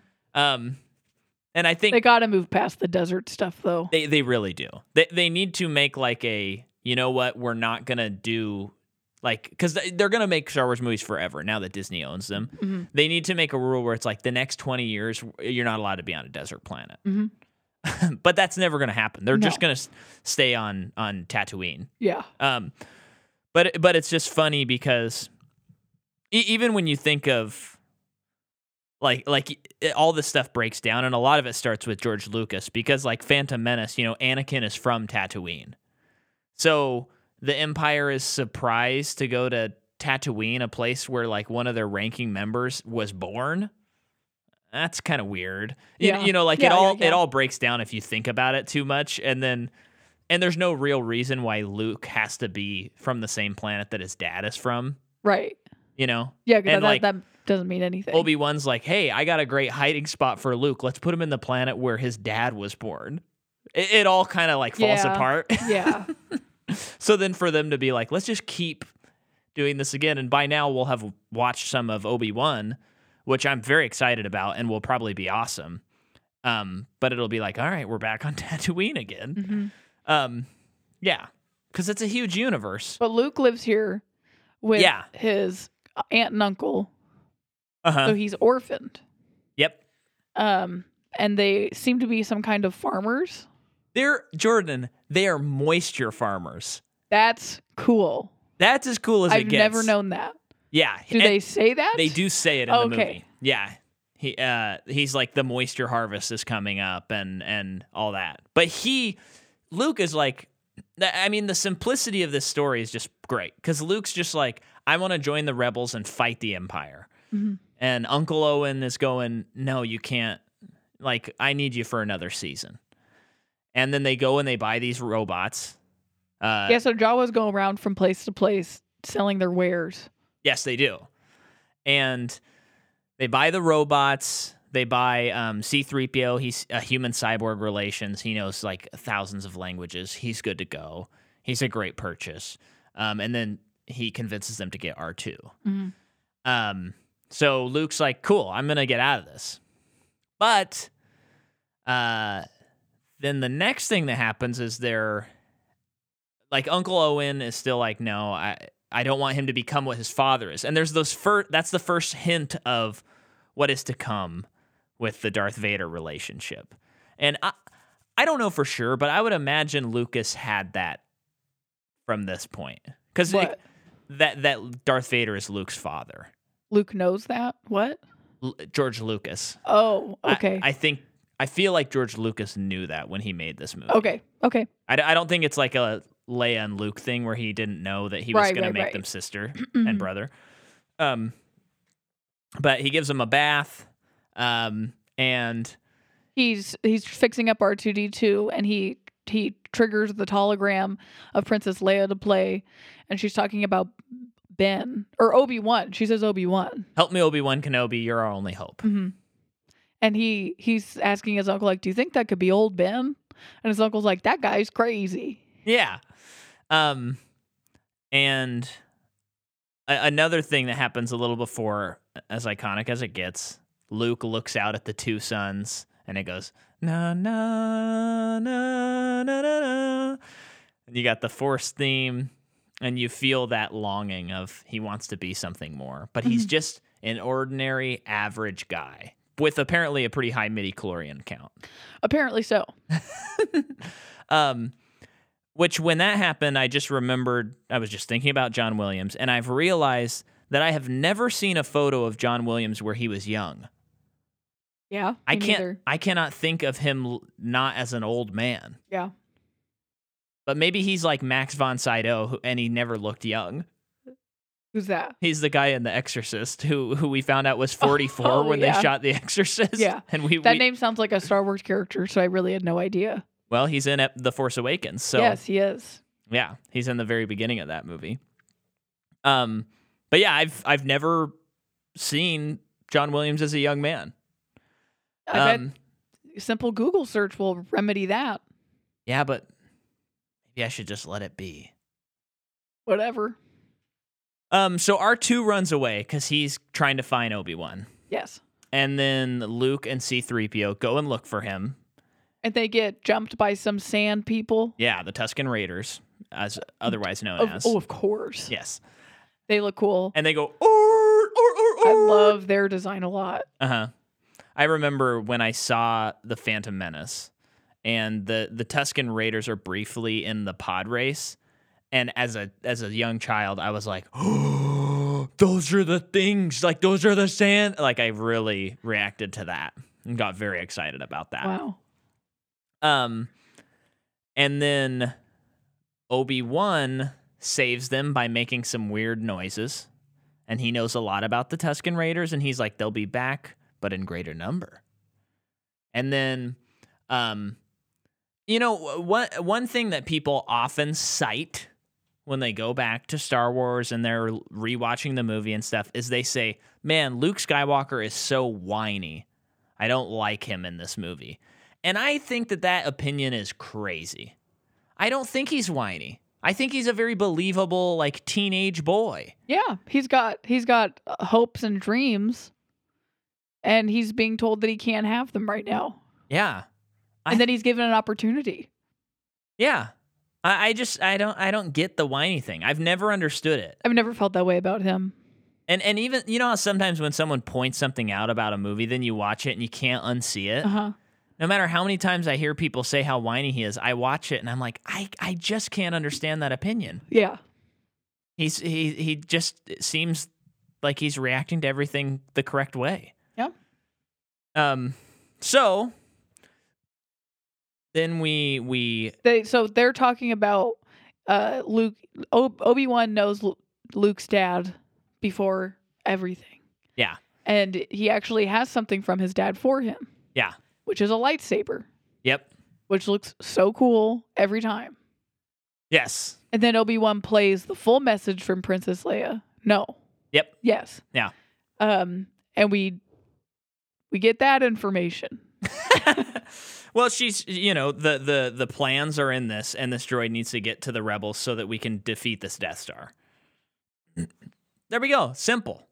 We're and and that'll be the last time they use that plot line in the Star Wars series, Absolutely. and the last time we're on uh, Tatooine. but um, so he he basically introduced this idea of the Jedi and and the Force and it's all around us and all that stuff. And already so now the the series, I think even just right here it's like okay, it was kind of sci-fi. This is where it's like no, this is this is fantasy. Mhm. Um and it's very much you know, he's he's definitely having has read Dune because there's a lot of the, the- a precursor to the Force. You can feel that when you when you read or watch Dune is in that Mhm. series. Um, and then they find out that Uncle Owen and Aunt Beru have been murdered by the stormtroopers. and we see there's they're burning, Burning skeletons, skeletons. which is gnarly. It's it's pretty um graphic, yeah. Mm-hmm. I mean, it's just these charred skeletons that are face down. Mm-hmm. There's something about that they're face down that is worse to me. Yeah. And How did that happen again? so the stormtroopers followed the tracking and the um I think in the escape pod came down to Tatooine and then they killed them. Yeah. Right. Um But they need to get out of out of here. yes. But they need a pilot. They need a ship. they do. I just want to say something before we go any further. Yeah. Just like The Matrix, this is our third take Uh-huh. recording this dumb episode because of how sick I am. Yeah. Maybe all of a sudden you're like, Jordan sounds a little bit better. Hopefully. I mean Hopefully, because what you just heard and what I just heard was bad podcasting. Oh, my voice just broke again. so I guess it's not much better for the rest of this episode. But gosh, third time. Yep. It Let's is the see if third we time. can finish this. Yeah, um, and I'm still uh, excited to talk about this. We have and some still exciting things Micah, to talk just about. like the Matrix episode, still healthy. I'm still healthy. Yeah, um, I'm fine. Um, but at some point, so they need to get a ship. They need to get out of Tatooine. Okay, but th- another thing that happens is it cuts to Darth Vader in the Death Star, and there's a group of these men around a table, and they're discussing Princess Leia, and he does the great thing where the guy says like, um, "Your, you know, y- your religion is archaic, and the Yeah. Force doesn't mean anything." And then he starts choking him Uh huh. With the Force. with the Force, and then Tarkin says, "You know, release him," which is kind of interesting that Tarkin kind of is maybe outranks Darth Vader. Well, I this think. is what I was wondering while watching the movie. okay. Uh, you know, I. So, but do you know where Darth Vader ranks? Is he just kind of like, is he the muscle, or is or or is he really like in charge of everything? Because it really feels like Tarkin is. Well, okay. I'm gonna go. I, there may be. I'm sure. I act- we know that there's an answer. To We this. know that there's an answer. I think what the movie shows us, these next two movies, is that in this movie, Tarkin is like the leader of the Death Star. He Yeah. is the leader, and Darth Vader is his right hand man. I think that's what it shows. Mhm. And then in the next couple movies, we see how Darth Vader now kind of takes the role of like number two to the Emperor. Got it. Um, that's how I see it. I'm sure there's like a detailed breakdown. I think that's what's presented without referring to any extra canon Yeah. stuff. Um, but I, although I will say, I believe in Rogue One, they make it very apparent that General Tarkin is the leader of the Mhm. Death Star. I think. Yeah. That guy has the craziest bone structure I've ever seen on a person. It's insane. he is a skeleton. it's crazy. It is. I mean, he is perfect bad guy energy. Yeah. What's pretty funny, um, it's I mean a common story. A lot of people know it, but um, I was watching an interview with him, and he was saying how, you know, he's playing this pretty ruthless British posh, you know, intense guy, and um, the costuming didn't have. He has very large feet, like very large feet, and the costuming did not have the right size. So in most every single shot he is wearing slippers What? and, and he just he just points that out as like it's just very funny to watch the movie because you know that i'm just wearing slippers so we never see his feet.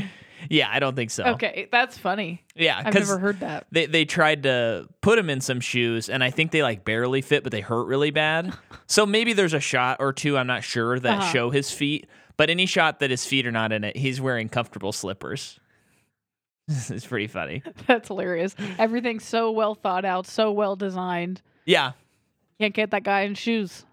Yeah. Oh, and I it's okay, so this is a very in the weeds thing. But I remember when I went and saw The Last Jedi, there's a shot in that movie where Princess Leia is going through hyperspace and we see what looks like it looks like a hydro flask kind of shake Uh huh. And she looks at it and I was kind of like what a weird choice to choose something that looks so so much like something you can just get on our world. But I have to say, I watched this movie and in that Death Star like boardroom, No they way. they have cups that look kind of like The Hydro Flask cups. no, but they look like like coffee mugs that I've seen, just like slightly different. Um, you know, like uh, something you'd you know put uh like a, A to go. mug? yeah, yeah.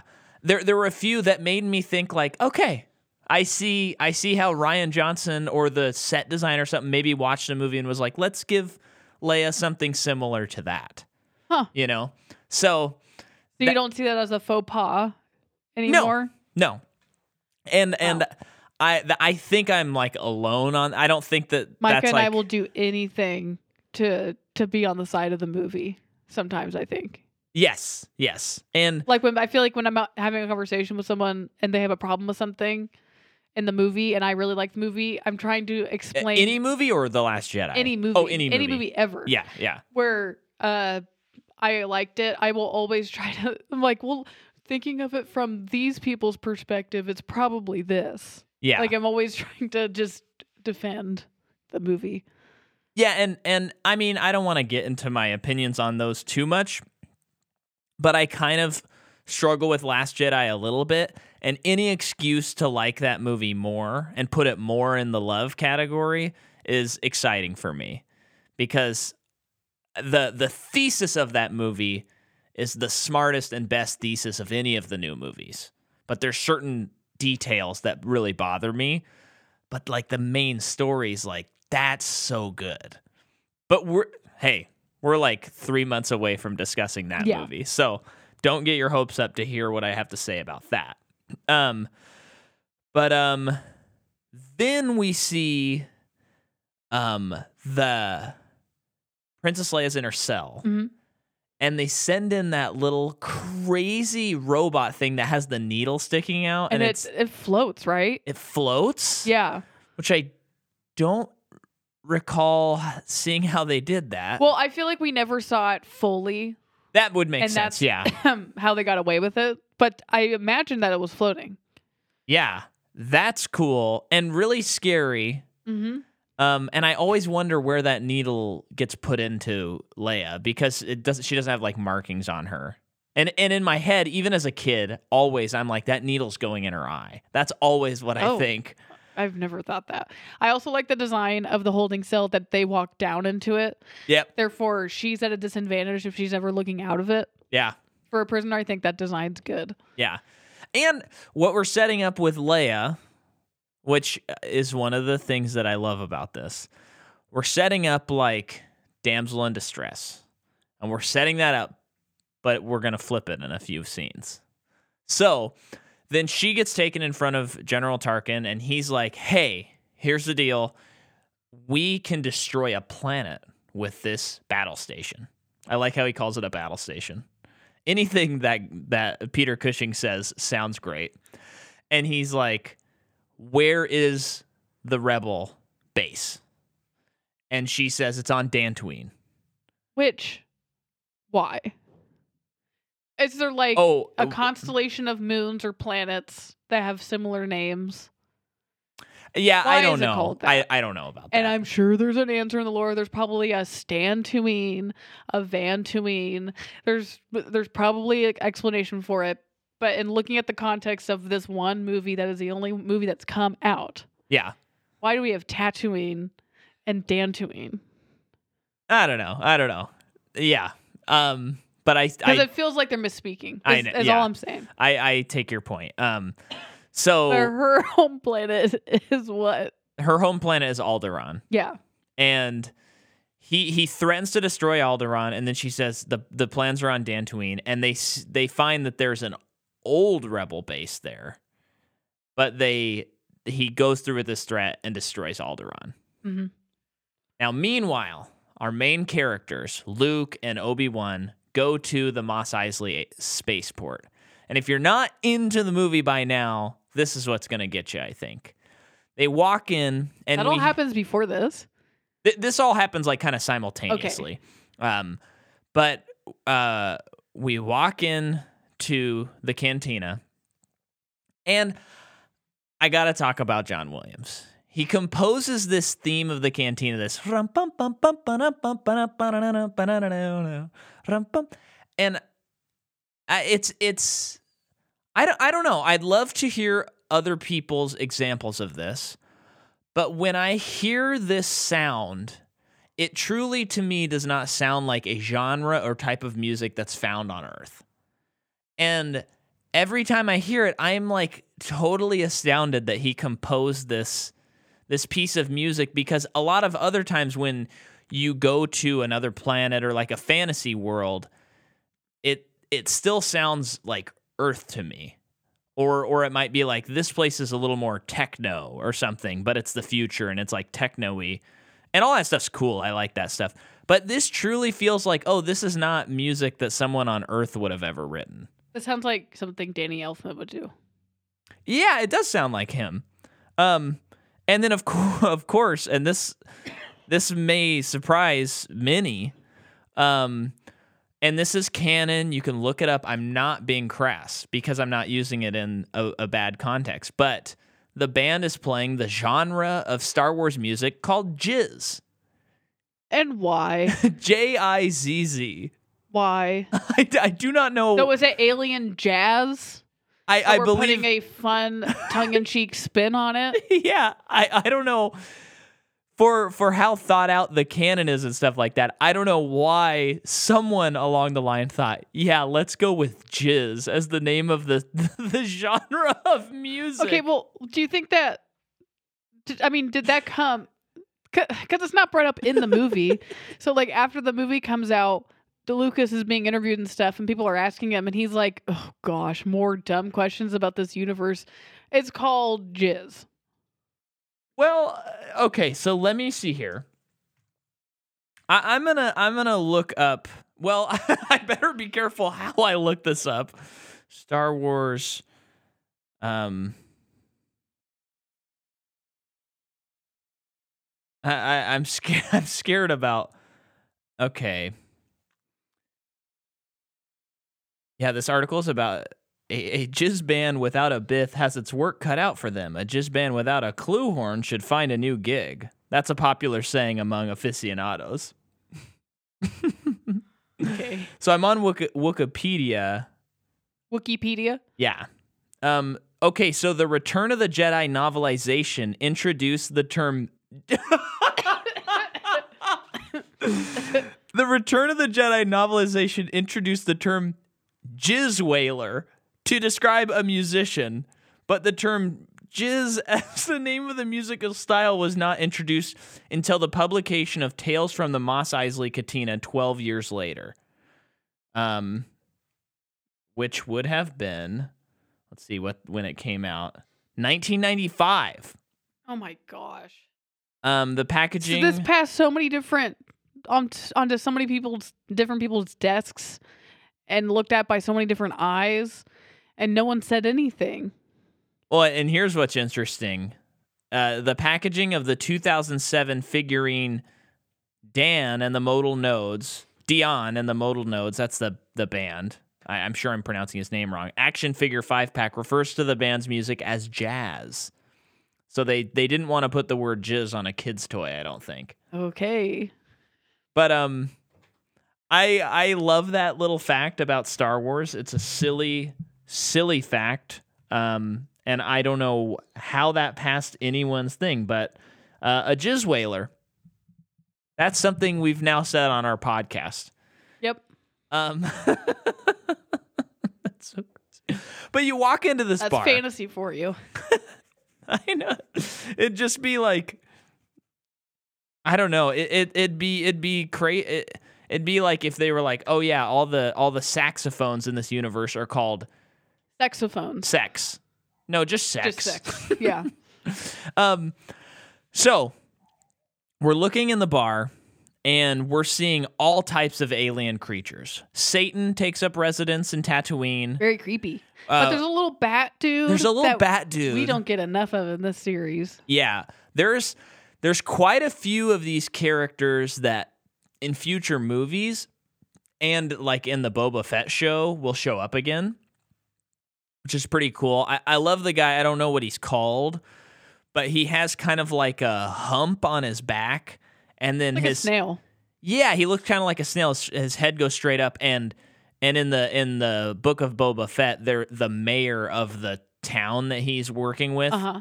is that creature. So cool. And and when he talks, you can see the sides of his like neck moving, Uh huh. and then he has like a translator, so you hear this like "Oh, da, da, da, da, da, yeah, yeah," as as this like robotic voice like Siri is talking. Very cool. Really, really cool. I had an action figure of this guy from New Wow. Hope. Well, I still do. It's in my parents' attic. Um, How big we talking? uh, you know, six, Wow. seven inches tall, whatever. Nice. Um, standard size, I think. But yeah, th- this whole place just looks amazing, and Mhm. I, and you can imagine that at the time it would have been like I've never seen anything like this before. Oh my gosh, it'd be scary but exciting all at once. Yeah.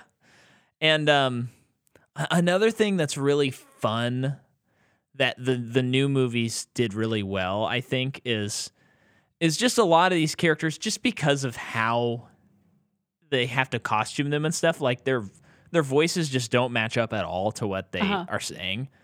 And you'll notice in like Force Awakens and stuff like there are characters whose mouths like don't move properly and stuff like that. And it's now become like an endearing element. But the element fun of thing Star about Wars. that that I think you can say is they don't even they're not real. Th- This is Uh, yeah, yeah. made up. That is how their mouths move, and that are that are that is the noises that come out of it in that way. Yeah. Yeah. And I and I think that's part of how they did like in Book of Boba Fett taking that character and Uh-huh. adding like mouth things to the side of his neck because they were like Uh-huh. we can kind of do how he sounds in the in A New Hope, but Yeah, do our own twist on it. yeah. Um So Obi Wan is talking to someone at the bar. well Luke goes up to order a drink. Yeah, but that one guy says that he doesn't like you. His friend doesn't like you, which is some weird fly butt face looking guy. Yeah, he's got he- the butt chin. Then he says, I don't like you. And there's a, a fight that's about to happen. Yeah. We're wanted in seven systems. And then he's like, uh, he's like, okay, like, sorry. And then he goes, um, how I for, I'm forgetting the exact line, but then he's like, uh, I'm sorry about that. Like, uh, he doesn't have to worry though. And he's like, you'll be dead. Yeah. And then Obi Wan whips out his lightsaber, cuts off his arm. yeah. It's kind of there's some blood. Yeah. And he has a hollow arm. What? It, you, if you notice, it's like very hollowed out. Really? There's just blood leaking out of it, which I'm sure is a costume thing. But again, it's like you can look at it and be like, that's just how this body, this alien body works. I've never noticed that before. which is fun. Yeah. Um, and then we are, And then they just get to go on their merry way to talk to Han about this job. Yeah, So we meet him and Chewie, and they tell him what they need. He says that he's got the fastest ship. It's done what? it, it's done the Kessel run in, run in less than 12 parsecs, Yes. which of course is a unit of of uh, uh, uh, like measurement, not of Uh-huh. time. Um, but we'll talk about that in like a few weeks as well. Mm-hmm. Um, and so Harrison Ford, hmm The Harrison Ford of it all. he just rules. he immediately he's just he just portrays this like scummy but pretty much good guy thing so well. Oh yeah, He looks great. yeah. I mean, get out of here. It's just unbelievable this performance. And and we literally have like um I mean I I think uh, Oscar Isaac does awesome in the new movies, but he's kind of like a Han Solo-esque character. oh really? Yeah, yeah, he's kind of like a renegade kind of thing, although he Oh. kind of turns a little more Luke because he's um a bit more earnest. Never taken it that way. Yeah, he's he is kind of. I mean, I I think in the first movie he was kind of he was definitely set up to be that, and then Rian Johnson didn't really go that route with him. Okay. Um, but it's just like whenever someone tries to do that sort of thing, it just doesn't work because they're not Harrison Ford. Well, it just would remind someone of Han Solo and how they're not. Right. So it's just better not do it. Yeah. Um, so they talk about the ship. Oh, oh, oh, I wanted to mention um another thing you can look up online if you're interested is there is like an original cut of this scene that's cut a little differently. And um it's just really interesting because most of the voices you hear, including the guys at the bar that threaten Luke, are very British sounding Oh, okay. voices. And like the guy at the bar is even like, take your droids and get him out of here. That's more New Zealand slash Australian. Imagine it was British though Okay. and um it's it's just So very they redubbed it? yeah they redubbed it with different voices that are um gruffer Yeah. great decision Yeah. it works wi- if you watch the scene before it, it just doesn't work as well um but it's just kind of weird because i've never noticed how much adr there is in this movie yeah. but you start noticing that stuff when It's you all see over. yeah when you see that um so they're setting things up and of course we watched the theatrical version so we did not see the scene with han solo and jabba the hutt And then Greedo comes over and Han oh that would be after greedo but yes go ahead i forgot Okay. about greedo uh Han owes him money. Get a little insight. Han has a lot of debts to a lot of people. yeah Um and that's why maybe he's looking to make a quick buck all the time yeah because he's got debts to pay. yeah And Greedo shoots first. greedo shoots first definitely and um uh what what's the line that he says where he's like i'll bet you have and shoots him or Yeah, something like that. Uh, yeah, I know you're yelling at your podcast right now, but um, I, I, it's just fantastic. Then we get introduced to the Millennium Falcon, Mhm. which Who looks designed the amazing. Who designed the ship? Uh, Let the, me look it up. The production people. I, I believe George Lucas said something along the lines of like, let's go with more of a hamburger look. And and then they kept on working on it until they got to the Millennium Falcon. Joe Johnston. Joe Johnston Yeah. designed this. Yeah, who is that? I- mean, is is that Joe Johnston like director of Film director, writer, and visual effects artist, best known for such effects driven films as Honey, I Shrunk the Kids, Jumanji, and Jurassic Park 3. Oh, the director of Jurassic Park 3. and Captain America, the first Avenger? yeah, Joe Johnston designed the the Millennium Falcon. What? That's crazy. That's like do you, do you know the Michael Bay getting started thing? How No. he got started? He was working um on Raiders of the Lost Ark on like technical stuff. What? Are you serious? Yeah, he was so I never knew that. Yeah, and so when you think about how his career turned out, starting on a movie that bombastic Yeah. certainly explains a lot of why he is the way he is as a director. Yeah. But he was like second or third unit or something like that, you know? So, So this is what this says. yeah. The ship originally had a more elongated appearance, but this design similarity to the Eagle transporters in Space 1999 prompted Lucas to change the Falcon's design. The original model was modified, rescaled, and used as Princess Leia's ship Tantive 4. Oh, okay. Model maker Joe Johnston had about four weeks to redesign the Falcon, and Lucas's only suggestion to Johnston was to think of a flying saucer. Flying he- saucer. Okay. He didn't want to produce a basic flying saucer, so he created the offset cockpit, forward cargo mandibles, and rear slot for the engines. And then it was also said that the, sh- the shape of the ship was roughly based on a hamburger with okay. an olive so I on the did side that right. The design was simple enough to create in the four week window. Johnston called production of the new Falcon design one of his most intense projects. That is really cool. Yeah, that's really cool. And that's so nuts. Could I mean cuz that that is uh that's like enough of a peak for your career. Yeah, he, he I mean he also directed one of the best Marvel movies. the first Captain America. Yeah. The, certainly the best Captain America movie. No, it's not Winter Soldier. It's the first Avenger. And maybe the best movie of Phase 1. And uh yeah. Captain America the first Avenger kind of rules and people should remember how good it rules. Yeah. Y- do you remember that there's a great scene in that movie where it's like when he first becomes Captain America and someone gets thrown out into the bay. Do you remember this? And No. he he like runs over to the edge because he thinks he's gonna have to save him, and and he but he's also trying to chase a bad guy. Yes. Okay. And he goes over to the edge, and the guy's like, "No, go get him. I can swim." yeah, yeah, yeah, yeah, yeah. Awesome. Yeah. Awesome. Um, yeah. So then they get in their spaceship. The stormtroopers catch up to them, and then the Millennium Falcon takes off, and they're trying to get out of there. And they're setting all the things, and and uh, you know Luke has called it a piece of junk, um, which must have made Joe Johnston hurt when he heard Luke say that. He's like, I I had to do that in four weeks. what do No, come on, dude. He's a professional. and then they make the jump to light speed. That is crazy. the light speed stuff is never not cool. And and there's always the signature where you see the lights start streaking and then the camera like whatever ship jumps into light speed jumps and the camera spins a little bit. Uh, One of the That's most, in like every single movie. one of the coolest feelings ever. Yeah. And I don't know if I can handle it anymore. But Star Tours and Yeah. Disneyland, when you do light speed a couple times Oh, in yeah. it, Oh, it is yeah. one of the coolest feelings. I wonder if I could if that w- ride would make me sick now well, right now any ride would make you sick. Because I'm already sick. Yeah. No, just because of vertigo. I I know. Oh, okay.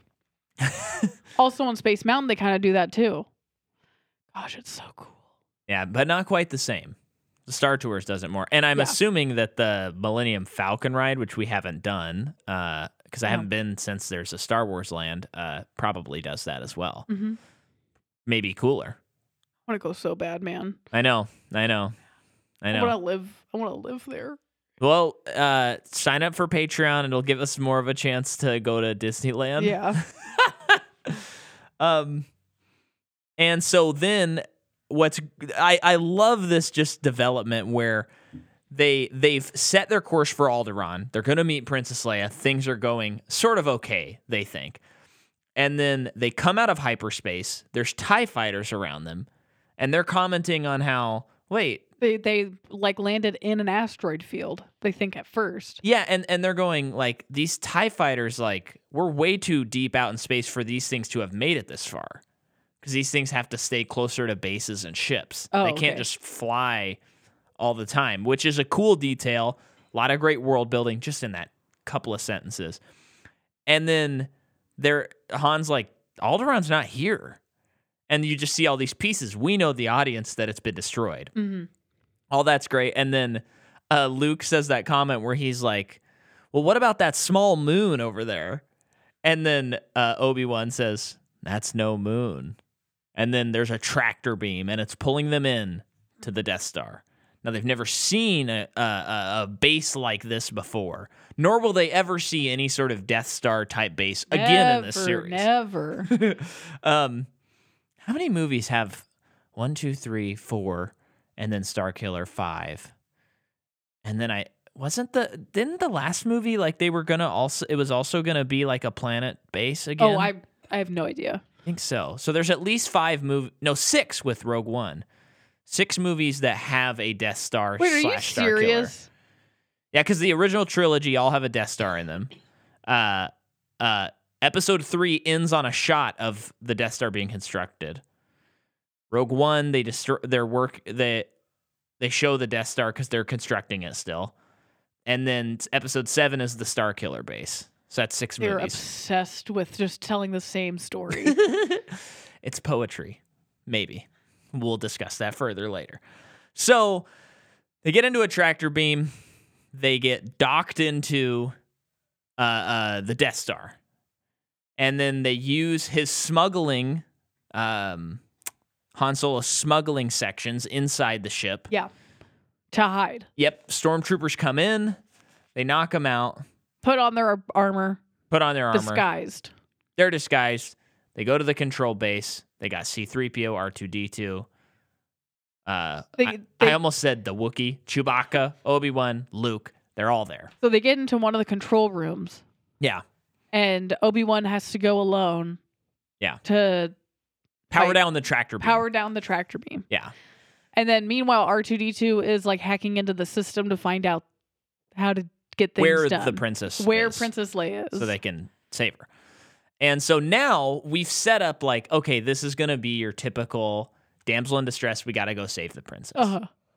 Um, so Han, Chewie, and Luke go to save her. Han, uh, Luke does that great thing where Han's like, I don't want to do this. I, I don't care about it. And then Luke goes, She's a princess. Mhm. She's rich. You'll be rewarded. You'll have anything your heart's desire. And he's kind of like, Well, I don't know about that kid, but I guess it's worth taking the chance so I can get a lot of money. Yep. And then they head down there. They pretend that Chewie is a prisoner. Mhm. Um, and then they kill everybody in the cell block. And one of one of my favorite scenes in the entire series is, and I uh, maybe this is my favorite acting in the entire series. That's what I will say. When Han Solo, th- they they call in after they hear all the gunshots, and they go, they go, what happened? And he goes, uh, everything's fine in here. Um, just a slight weapons malfunction. Things are going well. Uh, no need for anyone to come down here. How are you? And it feels so improvised. and when he says, "How are you?" his face just he, he does this like, "What? Why Mhm. did I ask that?" and then he shoots it. Mhm. And that is I will that is my favorite acting in the entire uh, uh 11 movies of the series. Okay. It's the best. Got it done early. It- I mean, it's just We can only go down from here on acting. I guess so. I guess so. Um, but now here's something that I wanted to talk about as well. Obi Wan is sneaking around and he's powering down this tractor beam. Now, if you recall, two summers ago, we did an episode on Jurassic Park. Okay. And on that episode, we had our friend Kyle Woolard on, and we talked about the Barbasol can in Jurassic Yeah. Park and how when I look at that, it's so tactile. And hey, if anyone wants to send us a, a Jurassic Park Barbasol can, just DM me. I'll get your address so that we can get that thing and I can play with it. Because they got to have that out there. Yeah.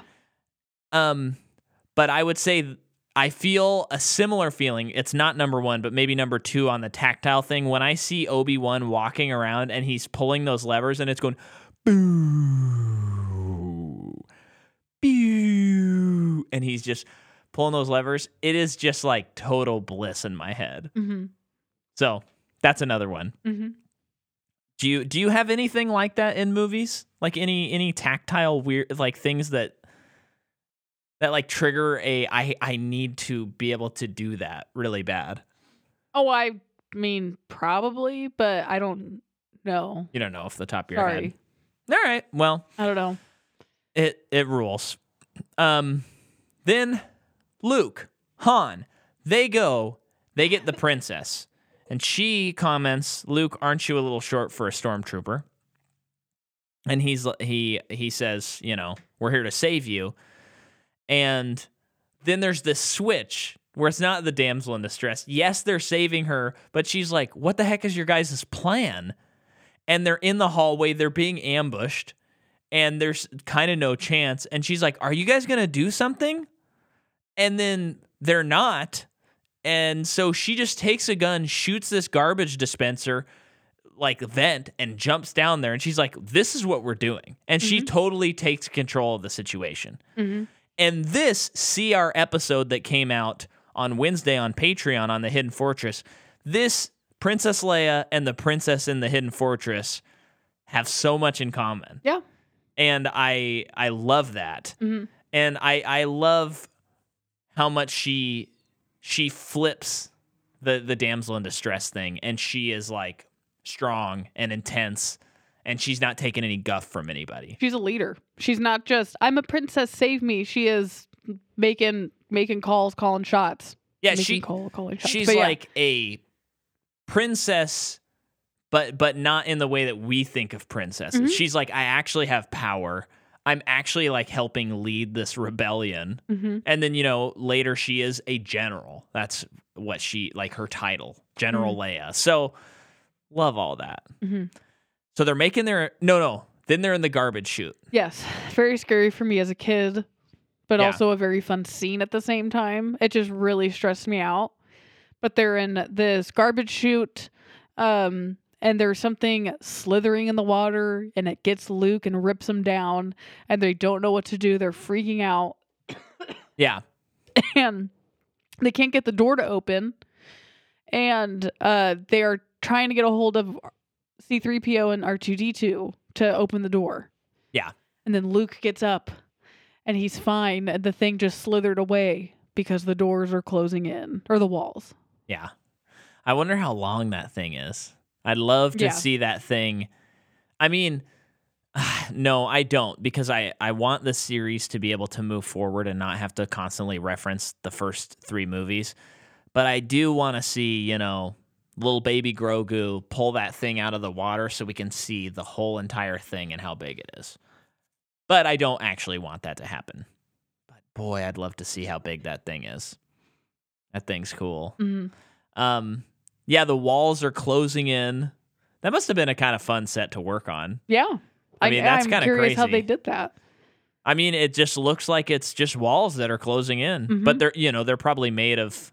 I mean, they're certainly not made of metal, so it's probably Mhm. just a few blocks of wood. You know, blocks of wood. Mhm. Uh, what are those called? Pieces of wood, Planks. planks of wood, boards, boards. That's the Uh-huh. word. Um, they get out Just in time. just in time. They save them and they get out. and they're all headed back to the Falcon. They're gonna escape. Meanwhile, Obi Wan and Darth Vader have started fighting Uh huh. with lightsabers. Uh, which, of course, th- thankfully, with advancements just in movie making and everything, uh, lightsaber fights have become much more interesting to watch. Yeah. Uh, this is not that exciting to watch, Right. but well, and, and part of it too is like Alec Guinness is kind of an old man. yeah, Um, but but they're also but it's still exciting because no one's ever seen this before. yeah, and y- you know I before we were watching it, I was just like, oh yeah, you know this this scene is sort of like it's not lame because this movie is not lame, and you put it in its place a little bit, like time period. But it's like by today's standards, kind of lame. But rewatching it, I was like, they do kind of cut around it fairly well. Yeah, I think so too. so that it it it's a little more it's not quite like I, I don't know I'll, I'll reference the hidden fortress again there's that duel scene in that where of course there's a couple moments where you're like oh that looked very fake or that you know this that or the other thing but for the most part you're like this is a pretty good sequence Uh-huh. and uh, while this scene is not as good as that scene um it it still like really does the job well and I like it um Yeah. and then of course Obi-Wan says if you strike me down I will become more powerful than you can possibly imagine hmm and then he sees Luke and he just holds his saber and then Darth Vader strikes him down And he disappears. and he disappears. And we will later learn that Darth Vader struck down his very teacher in that moment. So there's even more emotional weight beyond just. I think we found that out earlier in the movie. Did he say that he Yeah, trained him? earlier in the movie when hit when they're at Obi Wan's house, he, He was did like, say that. You're right. "I trained your dad." No, no, was he talking about Darth or was he talking about his dad? Well, he he says, I think he says, "I knew your father." Um, and I trained. I don't remember yeah, but what he, he, said says something that movie. was similar to Kylo Ren. Like yeah, he was training someone and they like turned evil, yeah. and it was the But- same thing. Well, I, I'm just trying to remember what this movie presents because obviously we know the story. Uh, we know what happened. But I think that this movie presents it like Darth Vader like like if you never saw the other movies, you would think Darth Vader has always been this evil guy, but Obi-Wan just knows who he is. Yeah, cuz he he I think he says he trained his father and then he, he later says that Darth Vader killed his father okay. speaking metaphorically, of course. Um, or or vice versa. Like he says the other one first, and then says that he trained him. Okay. I believe. I'm sure. It's been a couple of days since we've watched it. yeah, Jordan's been sick, Yes. which is unacceptable. Take three. Yeah. Um, but he's struck down, and Luke then immediately starts hearing his voice, which will guide him throughout the rest of the series. Hops in Millennium Falcon, they take off, and they're like, "This is great." And then Leia goes, "Yeah, they let us get away," and Han's going, "No, I mean, come on, we we really owned it, we did it," and she's like, "No, they let us get away." hmm Then they arrive on one of the moons of Yavin, of course. You knew that. Everyone knows that. And they have the the only CGI in the movie where they reveal the plans and there's this hole that's about the size of a a, a womp rat. And they can shoot a, a thing in through it, A bomb. a bomb, and it will set off a chain reaction, destroying the Death Star. Now, one thing to just point out, um, of course, Rogue One kind of makes that a little more fun because we find out it was intentionally built. But for years, I had even heard, and I think even at some point, I was like, yeah, that that is a plot hole, and we need to bring this back up. That just because a story is written a certain way does not a plot hole make. Uh, just because there's a weakness in the battle station, that that's not a plot hole. That's not the definition of a plot hole. So watch Patrick Willems' video on plot hole, plot holes. Does he call this out specifically? yeah, he does. It's Oh, one of his many examples because it's like, no, that's That's a, how it was written. a plot hole would be if if they just like they had to do this whole convoluted thing when when they could have just done. No, you could have done that based on the world you created. You could have. That's not even a plot hole. That's just characters making different decisions. A plot hole is is as um because you know the, the the other famous recent one is like, hey, in a quiet place, how come they didn't just live by the waterfall? And basically, if someone calls that a plot hole, you're saying, how come how come the characters didn't react the way I wanted them to react? Which means there would be no story. okay. So, yeah. Anyway, that, that's all. That's all. I'm just pointing out that that we didn't have to have Rogue One to quote fix this problem because it's not a problem. It's just how this operates. So, then we're gonna do the famous trench run, and I remembered the word this this day. They take off in the X-wings. And Han, before this, Han's like, I got my money. He's loading like packs of money uh, gold or whatever, and he's like, "I'm out of here. I don't Mhm. need to be here." And um, then there, I, I think I read something about like some of the first screenings where, like, when Han comes back in, like cr- crowds were just cheering, just like That's just awesome. like standing up and cheering.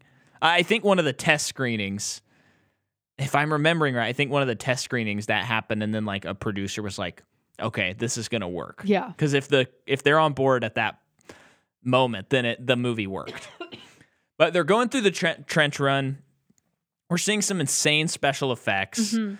um, Oscar-winning special effects that George doesn't want people to see anymore. um, and the but hey, George, we'd love to have you on the podcast. We'd love to dissect it further. Um, we have uh, Darth Vader in his cool little ship Mhm. that always reminded me of R2D2 if he was flipped on his side and like little bat wings were put on him. Okay. um, and then he has X wings and they're taking people out. It's a pretty lengthy sequence. I think it um, it really like is a finale. It's cool. And then one guy takes a shot. He misses. And he's been following the computer. And then that great moment where the music comes back in. Na na na na na na. And you hear Luke use the force. Use the force, Luke. He puts his computer away. And then they go, Luke, did you put like what's wrong? Your your system went away. And he's like, No, no, no, I'm fine, I'm fine. And then he uses the force and he shoots the cannons and they go through and it sets off the chain reaction. The Death Star blows up. Before then, of course, Han Solo came back and shot the X-wings and, Mhm. and saved the day. Let's blow this and get out of here, kid. Then they fly away, and we see that Darth Vader has his wing has been clipped, but he's still floating around in space, hmm so he's not defeated. Setting it up nicely for sequels. Um, then they get back, they celebrate, they have the medallion ceremony, and you know that's the movie. You know, there there's another thing that people have point. I mean, part part of the reason people nitpick so much on Star Wars is because it's so famous. Mhm. But one thing people always point out is like at the end of the movie, Princess Leia gives Luke a medal and Han a medal, but not Chewbacca. Mm. And how kind of sad that is, and they actually do like a payoff in another movie, Mhm. kind of as a thing. And I've always I, this time when I was watching it, I was thinking about that, and I was like, yeah, but Han is the captain of that ship. So I think it's okay that she just gives it to the one They person. also served though. yeah, I mean, she. I, it'd be great if Chewbacca would have gotten Mm-hmm. it, but she only gave it to two people, Luke and Luke and Han. So it's okay. Okay. Am I going off on stuff that really doesn't matter right now? Yes. Oh, okay. Um, and then the movie does the the closed, like it closes in a circle, Mm-hmm. and it says directed by George Lucas, and it goes bum ba da ba ba da na na na, and most every movie that ends, uh, that goes through my head. Oh, really? Where I see it close and it says directed by George Lucas, and that music plays. That happens a lot. Like not most every movie, but many movies I watch that I play that in my head. That's like when the HBO logo comes up. I think of either Curb or Sopranos Yeah, theme song. yeah. No matter if we're watching a show we've seen, you know, just as Mhm. many episodes of, Mhm. it's like no, it's like woke up this morning.